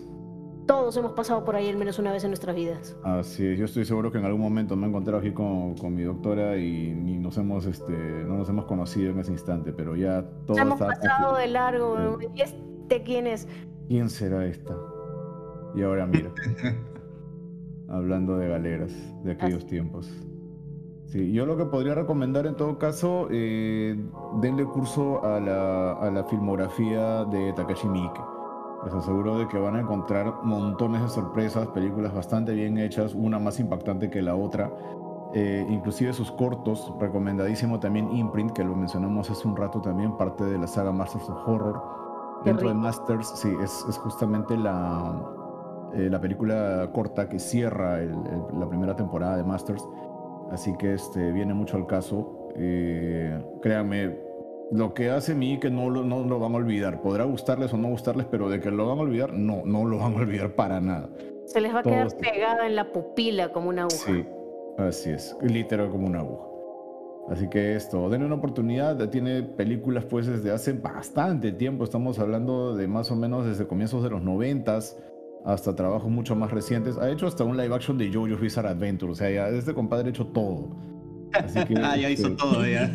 Ya, Ya, ya, yo, yo sé imagínate. por qué he hecho todo, ya, imagínate, ya, ¿qué más te puedo decir? ya? ¿Qué más te puedo decir? Así que sí, denle, denle una oportunidad a los trabajos de, de mí que no los va a decepcionar para nada. Nunca lo hace. No sabía que él había hecho a yoyos. Y recién me de Sí, es el live action de Yoyo, sí. En el 2016, creo, 17. 17. El de, creo que hizo este. este el yoyos parte 4, pues, ¿no? Ah, Diamond is Unbreakable. Ajá. no es Unbreakable, sí. Esa de ahí. Ah, man, ya. Escucha, no, ni por acá que, que era de él, pero. Ahora lo voy a ver. ahora que sé que le hizo él, ahora sí lo voy a ver. El pata siempre va a sorprender. Siempre va a sorprender. Eh, Verónica, ¿vas a recomendar algo a los chiquitines bueno. que nos escuchan? He estado haciendo nada con mi vida últimamente. Pero bueno, lo único que puedo recomendar es este podcast, pues, ¿no? Como ya sabrán los, Ya. los escuchas fieles de su programa. Yo, el podcast que más escucho es el Lex Friedman. Que ahorita está en, en una línea de, eh, de entrevistar a jugadores de ajedrez. Y ya recomendé el de Magnus Carlsen, que es el mejor jugador de ajedrez actualmente, ¿no? No, eso, eso me lo has recomendado a mí en privado, creo. Acá no. No, no, sí lo, sí, sí lo he conversado. Pero esto. ¿Ah, sí? Sí. Y bueno, ese es un. es- sí, bueno, si no lo he recomendado. ese podcast también es muy bueno. Porque es bien interesante. eh, bien interesante escuchar a alguien que es el mejor del mundo en algo, pues, ¿no? Se siente ganar, es, este, cuál, cuál es este, su personalidad, de dónde nació, ¿no? qué cosas pasaron, es, es interesante. Pero este, el que yo iba a recomendar hoy es el de Hikaru Nakamura. Hikaru Nakamura es, el, es, un, es, es uno de los top 10, lo fue por mucho tiempo. El ajedrez también, pero él es estadounidense. Y él, él le hace más o menos las mismas preguntas, ¿no? Pero Hikaru Nakamura tiene un poco otra historia, ¿no? Él sabe que nunca va a ser el número uno del mundo y se pregunta por, qué, ¿no? Y de dónde vino. Él, él es alguien que cree que era el que no tenía talento. El que tenía talento para el ajedrez era su hermano, ¿no? A él le dan la oportunidad y él descubre eh, que dentro del ajedrez hay algo que él puede hacer. Y, y fijándose en eso se convierte en uno de los mejores, ¿no? De hecho, él es el campeón de Blitz, que es este, como el ajedrez corto, ¿no? El ajedrez más rápido. Y, y bueno, habla, habla también de qué piensa de otros jugadores Es, legendarios. ¿no? eh, es ajedrez de un minuto, creo, ¿no? Sí, es ajedrez rapidísimo, ¿no? Y de hecho tiene una, una anécdota bien interesante, que es que Magnus le, eh, le dice para jugar juntos, ¿no? Juegan 40 partidas de Blitz. Él se arrepiente de esa, de haber ido con él, ¿no? Dice, no, no era porque estaba borracho ni nada de eso, porque de hecho, o sea, más o menos de todas las entrevistas que he tenido, eh, estar borrachos mientras juegas ajedrez los hace más creativos. O eso dicen todos, ¿sabes? Eso dicen todos estos jugadores de ajedrez. Eh, los hace, los hace este, de cierta manera hacen jugadas más creativas, pues, ¿no? Y esto- A ellos les y- funcionará porque Ay, yo, yo, yo, yo he jugado ajedrez San Pao y pucha, la torre comía en diagonal, era pero una locura. ¿Saben, un poquito, chicos? un poquito de alcohol. Trabajen zampados. De repente, trabajando borrachos, este, le va mejor. Ah, sí, yo puedo dar fe. Yo he dado exámenes de la universidad borracha y sí me fue muy bien. Ah, sí. Y hablan pues del último escándalo, el último escándalo del ajedrez, que es este chico que, eh, que venció a Magnus, pero todo el mundo lo está acusando de trampa, pues, ¿no? No tienen necesariamente pruebas, solamente es un poco circunstancial. Eh, que, bueno, es, es una historia larga, perdón que me estoy extendiendo mucho. Eh, pero eh, es interesante porque él dice que jugar tanto con Magnus hizo que Magnus descubriera en qué cosa era malo él, ¿no? en qué cosa era malo Hikaru Nakamura. Dice, se arrepiente de haberle dado tanto, tanto poder a, a Magnus ¿no? en ese momento. Es, es interesante, bueno, es- este escándalo que hubo, este, un chico pues vence a Magnus, pero el problema está en que, bueno, vence a Magnus Carlsen y esta es la noticia y todo eso. Pero de ahí no lo hace muy bien con los demás, ¿no? De hecho, él, él ya tiene antecedentes de haber, este, de haber hecho trampa en esta plataforma de ajedrez online, que de hecho él mismo lo ha aceptado, ¿no? Que ha hecho trampa. Y una de las cosas que dicen es de que tú no descubres un genio del ajedrez a los 19 años. El genio del ajedrez lo es desde que es pequeño, ¿no? Desde que tiene 4, 5, 6. Es- difícilmente descubres un, alguien que de la nada juega bien el ajedrez a los 19 años, ¿no? De hecho que dicen que jugaba muy bien, ¿no? Pero es su controversia y, y parece que no encaja muy bien, ¿no? Y están intentando saber cómo es que ha, hecho trampa. Pero Magnus y Hikaru dicen, bueno, es que no hay realmente muchas antitrampas en... O sea, no hay muchas, este... No tienen muchas restricciones. El examen, los exámenes de admisión tienen más restricciones. no, en eso se que nunca te revisan los zapatos, no este, te permiten un montón de cosas, ¿no? Y que es bien suelta la, la seguridad, entonces este, el que quiera hacer trampa probablemente lo pueda hacer, ¿no? Y estaban exigiendo más seguridad para eso, ¿no? Bueno, Mm. si quieren escuchar ese podcast sobre ajedrez, que parece un poco aburrido, es- Ya nos contó, ya nos contó todo acá del podcast. ya nos resumió todo. Perdón, perdón. Ya Perdón, porque perdón. Tiene más cositas, tiene más cositas. Bueno, ya saben, chicos, escuchen el programa del ex Friedman, El amor platónico de acá de Verónica. Así. sí. El amor mío, Lex Friedman. ¿Cuánto amor? Voy, voy- Sí. yo voy a recomendar pues, algunas cositas, porque sí he tenido tiempo ahora sí de ver cosas. Normalmente no recomiendo ni mierda. Esta vez sí. ¿No? Y ya que estamos con la temática de terror, ¿no? De Noche Brujas. Este, he encontrado, he estado leyendo un manga muy bueno, que todavía está en publicación, que se llama Gannibal. Así, G-A-N-N-I-B-A-L, ¿no? Gannibal. Que se trata de una familia de ciudad que se muda a un pueblo rural de Japón. Y hay, este, se- bueno, se cuenta que en este pueblo parece que hay caníbales, personas que se comen a otras personas. No, pero de ahí crea muy bien los momentos de tensión en que eh, al, al- al que está leyendo para saber quién es el que se está comiendo a las personas, ¿no? Porque en ningún momento te dicen quién del pueblo es, sino que tú mismo te vas haciendo ideas, ¿no? Mientras va avanzando la trama. Y esta, esta familia va pasando por momentos tensos, pues, ¿no? Dentro de, de este pueblo rural. Bien, bien chévere, bien interesante, bien tenso. si le da miedo este tipo de cosas, no lo lean en la noche. Entonces debería leerlo temprano, ¿no? Y de ahí el otro que voy a recomendar, cuando doy recomendaciones doy varias, pues pasan una vez cada 500 años. Es este un videojuego que es un, de hecho es uno de mis videojuegos favoritos, que es del género de survival horror, que me encanta este género, que ha, ha resurgido, ¿no? Ahora, gracias a Dios, ha, re- ha revivido Silent Hill una vez más. Que de hecho van a sacar su Oh. película, van a sacar una nueva película con el director de la primera película. Con Christoph Gans, claro. Ajá. Que es lo que me, lo- me parece genial, porque ese pata entendió muy bien qué cosa es Silent Hill. Sí, o sea, la primera no es una adaptación tal cual, pero tomándolo como una película totalmente desglosada de, de las- de los juegos originales, es una buena película. Está bien hecha. Con uno que otro detallito por aquí y por allá, pero. Claro, o sea, es. la- la- lo hizo con la, la poca plata que tenía, pues, ¿no? Porque sí se nota que es bien. La que sí no, hizo no muy bien. tiene, la que no tiene perdón de Dios es la secuela. Ah, Esa sí, la tontería dos, en sí, 3D. Y yo la fui a ver en 3D todavía. Ay. Está Este- bien. este- yo, también, yo también fui baboso, baboso en 3D porque fui a ver 3D y Sí. me pelé.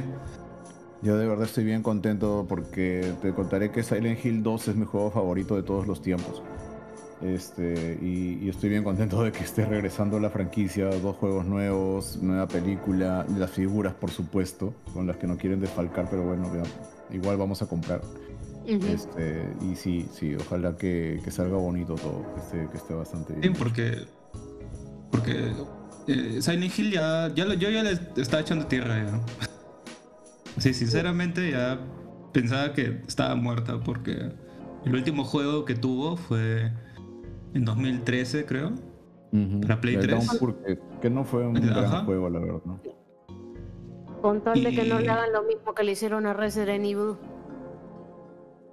No, y bueno, de ahí, los- bueno, los- Resident ha mejorado, ¿ah? Los remakes O sea, han salido buenos de Resident- Ah, te refieres a las películas. Ajá, a eso me Ah, refiero. ah, ah, Ah, ah, ya, ok, ok. no, ah, eso sí, no, no. No, por favor. No, por favor. Todo Así, lo último que Paul W. Anderson. No, y bueno, Pucha, fuera solo pe- él. la- cuando, la pensaba. Sí, justamente eso iba a decir. Cuando pensaba que no podía haber algo más deplorable que las películas de Resident. Las últimas, pucha, salió la serie. y, y agradecí lo que, lo que me dio Paul W. Anderson. Sí, en realidad ha- hace ver las películas de Paul Anderson como obras maestras. Traté, Mal, traté de que pésimo. me gusten, de verdad lo, lo intenté, te juro que le traté de dar todo el cariño posible y, y mira, la gran ironía es que lo único realmente rescatable es el, el actor que hace de Wesker, que, tan- que fue lo más criticado cuando presentaron la serie. El pata, siento que actúa lo suficientemente bien, pero el guion que le han dado es un desastre. Sí. Es un rotundo desastre. Todo mal. Y está, está cursiado Resident. Eh, Está cursiado con ganas, porque es culpa de ellos mismos por, Por este mandar al tacho el guion de, de, de Romero, pues. Mm. Desde ahí.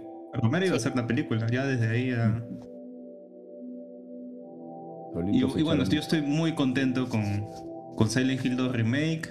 Que probable- no- probablemente no lo juegue el primer año porque va a ser exclusivo de Play 5, un año. No, ya está para. No Va a salir en Steam. No, este, no es va a exclusivo. salir en va a salir PC. Sí, ya está en Steam para Ah, que ya, lo pongas en tu wishlist.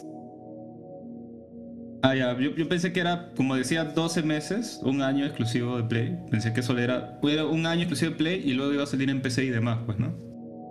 Ya, no, pero ya está, ya está habilitado, ¿ah? Para que no tengas este. Ah, para, que ya, te, ya. para que te avise desde ahorita ya este, el Steam, apenas salga. Y, y lo que he visto del teaser de, de Silent Hill F, yo, yo sí le tengo mucha fe porque el escritor, ¿no? Que de, hecho sal- salió y todo el mundo decía como, ¿quién chucha será Rikishi 07? Pues. ¿quién será ese huevón?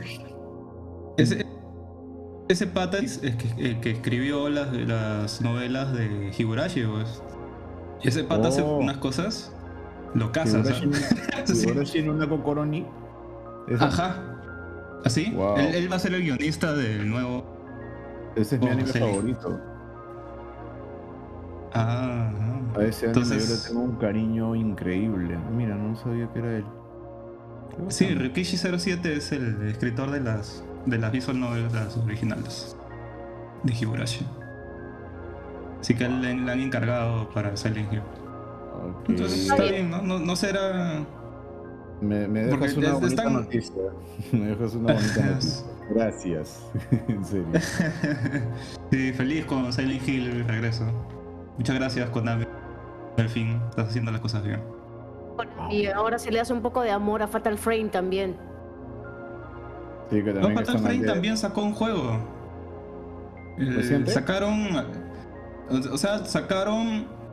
El, la- sacaron el, el Silent Hill que salió exclusivo para Wii U. Qué pena, de verdad.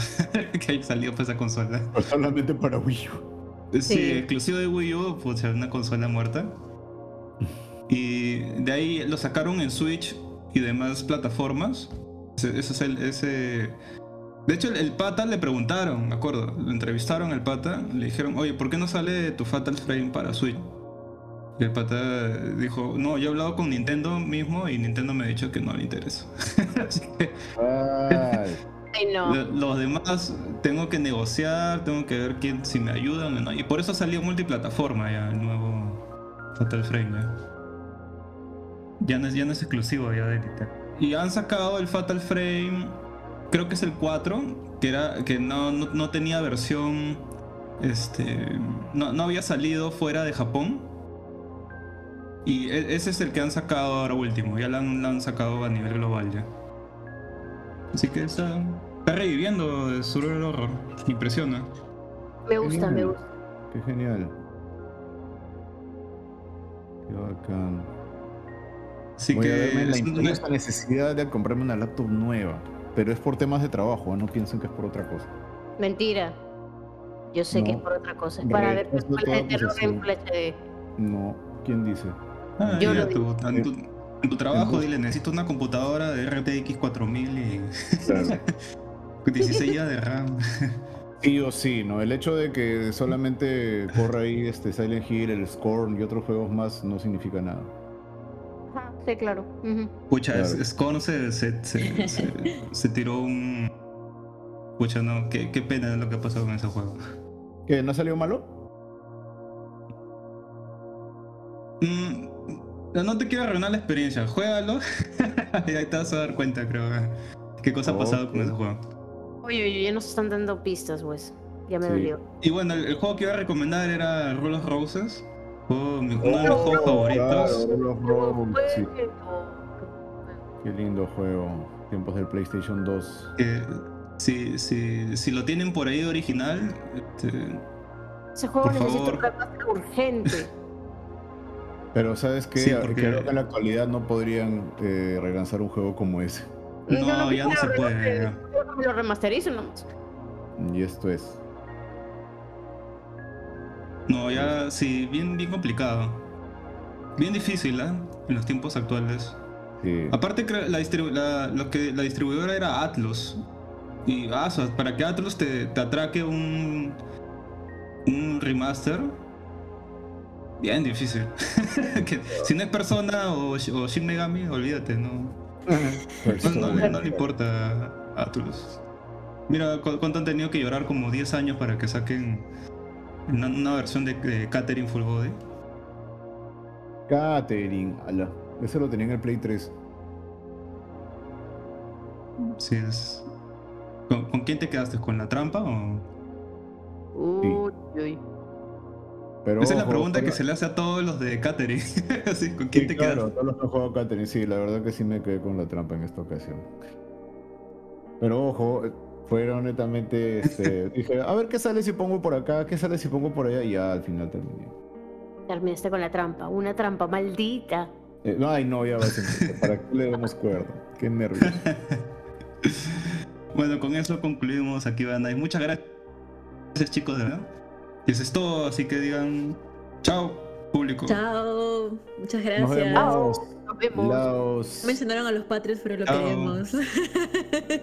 Así, lo siento, lo siento, Patreons, los que los quiero. A. Diego, Wilfredo, este. Y, y Ed. Claro, ¿cómo voy a olvidar de Ed?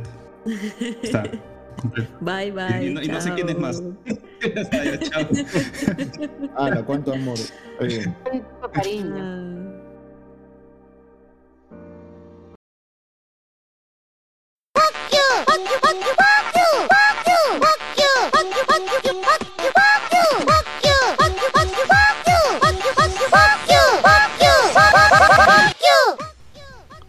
En el siglo 22, todos los sobrevivientes son un grupo de hombres que gracias a Dios no han sido clonados. Y ninguna mujer, pero sí muchas lolis.